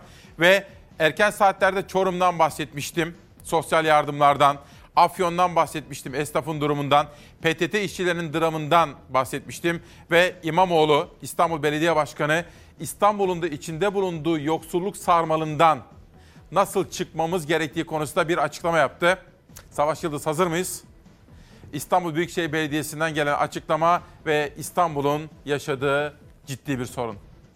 Vatandaşların gelir kaybı nedeniyle ödenemeyen faturaları da var. Gelecek günleri kendine dert eden vatandaşlarımıza hep birlikte sahip çıkalım. Bir yandan hayat pahalılığı, bir yandan derinleşen işsizlik vatandaşın belini büküyor. İstanbul Büyükşehir Belediye Başkanı Ekrem İmamoğlu belediyenin işbirliğiyle yapılan yardımların rakamlarını açıkladı. İstanbul Büyükşehir Belediyesi'nin askıda fatura adıyla başlattığı dayanışma hareketine yardımseverlerden ciddi destek geldi. Askıdan tam 201.357 fatura alındı. Bugüne kadar yapılan desteklerin toplamı 31 milyon lirayı aştı. Dar gelirli ailelere yardım için başlatılan aile destek paketine de rağbet büyüktü. Başlatılan projeyle ailelere toplamda 1 milyon 221 bin 800 lira yardım yapıldığı belirtildi. İstanbul Büyükşehir Belediyesi'nin anne bebek ve öğrenci destek paketine yapılan yardımlar da paylaşıldı. Anne bebek destek paketiyle 1 milyon 256 bin, ihtiyaç sahibi öğrenciler için de 917 bin 750 lira yardım toplandı. İstanbul Büyükşehir Belediyesi Başkanı Ekrem İmamoğlu sosyal medya hesabında askıda ekmek projesiyle 628 bin ekmek bağışlandığını paylaştı. 1 lira daha ucuza ekmek alabilmek için oluşan o uzun kuyruklar. Bunu unutmayalım olur mu? Yüreğimde Mor Sümbüller Ömür Akarcan Tüven'in kitabı. Emine Göktaş'tan Hayatımın Baharı. Hayatınızın baharı ne zamandı efendim? Ya da ne zaman? Sabah gazetesinde 8 kuşağında okuduğum manşeti tekrar etmek istiyorum. Doğumlar azaldı, yaşlanıyoruz. Türkiye'nin nüfusu 83 milyonu geçti. Yaşlı nüfus arttı, orta yaş yükseldi. Doğurganlık azaldı. İstanbul'un nüfusu ilk kez geriledi. İşte Türkiye'nin nüfusla ilgili rakamları. Türkiye'nin yeni nüfusu belli oldu. Artık 83 milyon 614 bin 362 kişiyiz. Türkiye İstatistik Kurumu 2020 yılı nüfus verilerini açıkladı. Verilere göre Türkiye'nin yaşlı nüfusu arttı. Yani Türkiye yaşlandı. Orta yaş grubu da yükseldi. Türkiye'nin nüfusu bir önceki yıla göre 459.365 kişi arttı ama nüfus artış hızı yavaşladı. 2019'da artış hızı binde 13,9 iken 2020'de binde 5,5'e geriledi.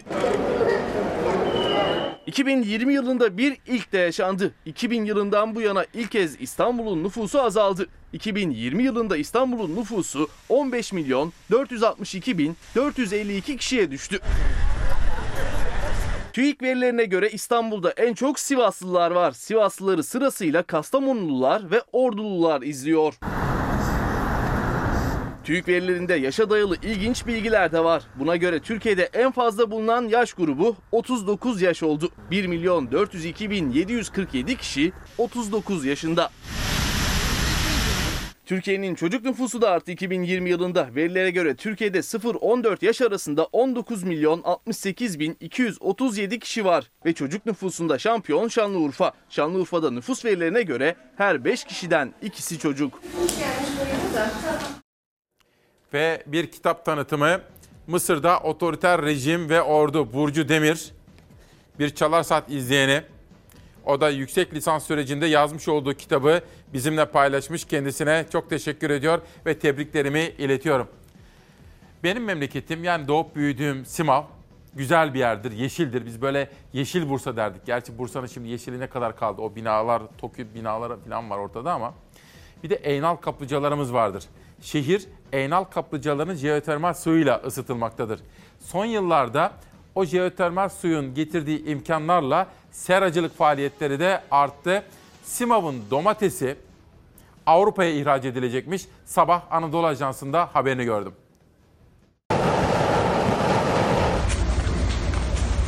İhracat üssü olmak istiyoruz. Jeotermal seralarda ürün yetiştiren çiftçilerin hedefi işte bu. Kütahya'nın Simav ilçesindeki jeotermal seralarda yılda 10 bin ton domates üretimi yapılıyor. Hedefleri şimdi ihtisas seracılıkta. Yılda 50 bin ton üretimle hem istihdam sağlamayı hem de ihracat üstü olmayı hedefliyorlar. Simav'ımızın istihdamını, Simav'ımızın geleceğini kurtaracak bir proje olarak bunu görüyoruz. Çünkü bu arazilerimizin devamında daha sera alanlarının büyüyebileceği arazilerimiz var. Bununla ilgili ihracat üssü olmak istiyoruz. Simav 4 Eylül Tarımsal Kalkınma Kooperatifi Başkanı Hakan Öztürk bugüne kadar sadece iç pazar için üretim yaptıklarını artık Avrupa'ya Simav domatesi yedirmeyi hedeflediklerini söyledi. Yani dalında gördüğünüz üzere satışa hazır bir konumda bekliyor. Çalışmaları hızla devam eden İhtisas Seracılık Bölgesi, ilçedeki konutların ve kamu binalarının ısıtma sistemlerinde kullanılan jeotermal suyla ısıtılacak. Simav Belediye Başkanı Adil Biçer ise proje tamamlandığında bölgede ciddi bir istihdam sağlanacağını söyledi. Simav Eynal bölgesinde şu an 300 dekar üzerinde jeotermale dayalı bir e, seracılık faaliyeti devam etmektedir. Projemizin hayata geçmesini mütakip e, söz konusu organize sera alanında e, bin kişilik bir istihdamda ayrıca sağlanmış olacaktır. Memleket kokusu, domates kokusu diyorum. Atanmayanlar. Hani Tunceli'de o çocuğumuz ne demişti? Biz Ali Kemaloğlu abimle birlikte Tunceli'deki yayından sonra dolaşırken ne atanamayanı abi demişti. Atanmayan biz öğretmenleriz. Atanmayan. Onlarla ilgili bir haber var. Önce Ahmet Tabur'un Eroğlu Erler Destanı isimli kitabı bizimle birlikte. Ve Devrim Altın Kulaç'ın Eksilme isimli kitabı da imzalanarak bize gelmiş efendim. Sırada atanmayanların dramı. Ankara uyuma Öğretmenim! Sahip çık. Erkek öğretmenler daha çok ağır işlerde, kadın öğretmenler kasiyer oluyor, örgü örüyor, evde geçimini sağlamaya çalışıyor.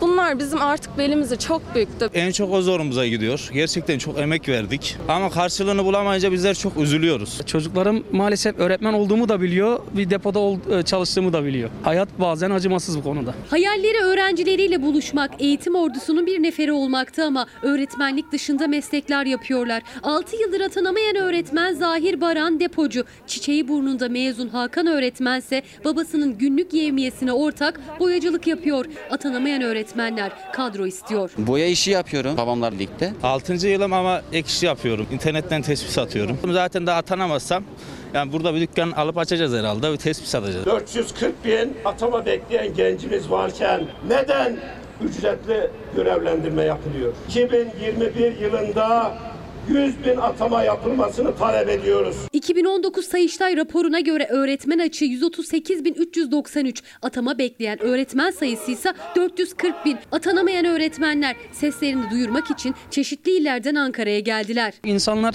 yola çıkarken öğretmen olacağım diye yola çıkıyor ama hayat bir bakıyorsunuz sizi başka bir yere savurabiliyor. Evlenme gibi bir şey aklıma bile getiremiyorum. Çünkü Yani bir yere mesela bir kız istemeye gitsen adam sana ilk şeyini soruyor yani. Ne yapıyorsun? Tamam tahsilini öğretmensin diyorsun ama sen atanmadığın zaman sana öğretmen gözüyle bakmıyorlar. Milli Eğitim Bakanlığı 2020 yılında toplam 40 bin sözleşmeli öğretmen ataması yaptı. Ancak 2021 yılına ait atama takviminden hala bir haber yok. Bugün gazetelerde şöyle haberler gördüm, ilanlar, anma. Bütün güzelliklerin ve zarafetin adı onurumuz, gururumuz, meleğimiz, her şeyimiz. Mimar Ayşe Aybek Batman. Ailesi onu ölüm yıl dönümünde anıyormuş efendim. Ve Zehra Macide Tanır, Türk Eğitim Vakfı'ndan gördüm.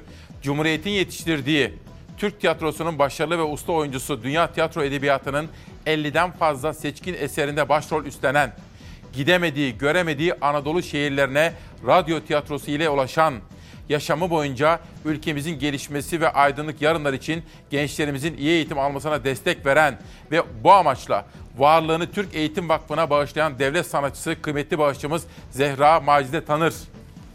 İşte ölüp gideceğiz ama arkada ne bıraktığımız meselesi. Efendim bugün ve bu hafta bizimle birlikte olduğumuz için siz kıymetli Çalarsat ailesini sevgi ve saygıyla selamlıyorum. Ve bu haftayı da bir şiirle kapatmak isterim. Pazartesi günü görüşene kadar esen kalın, sağlıkla kalın. Kuzeydesin, kuzeyde, evden çok uzakta. Güneşin battığı ufka doğru bak.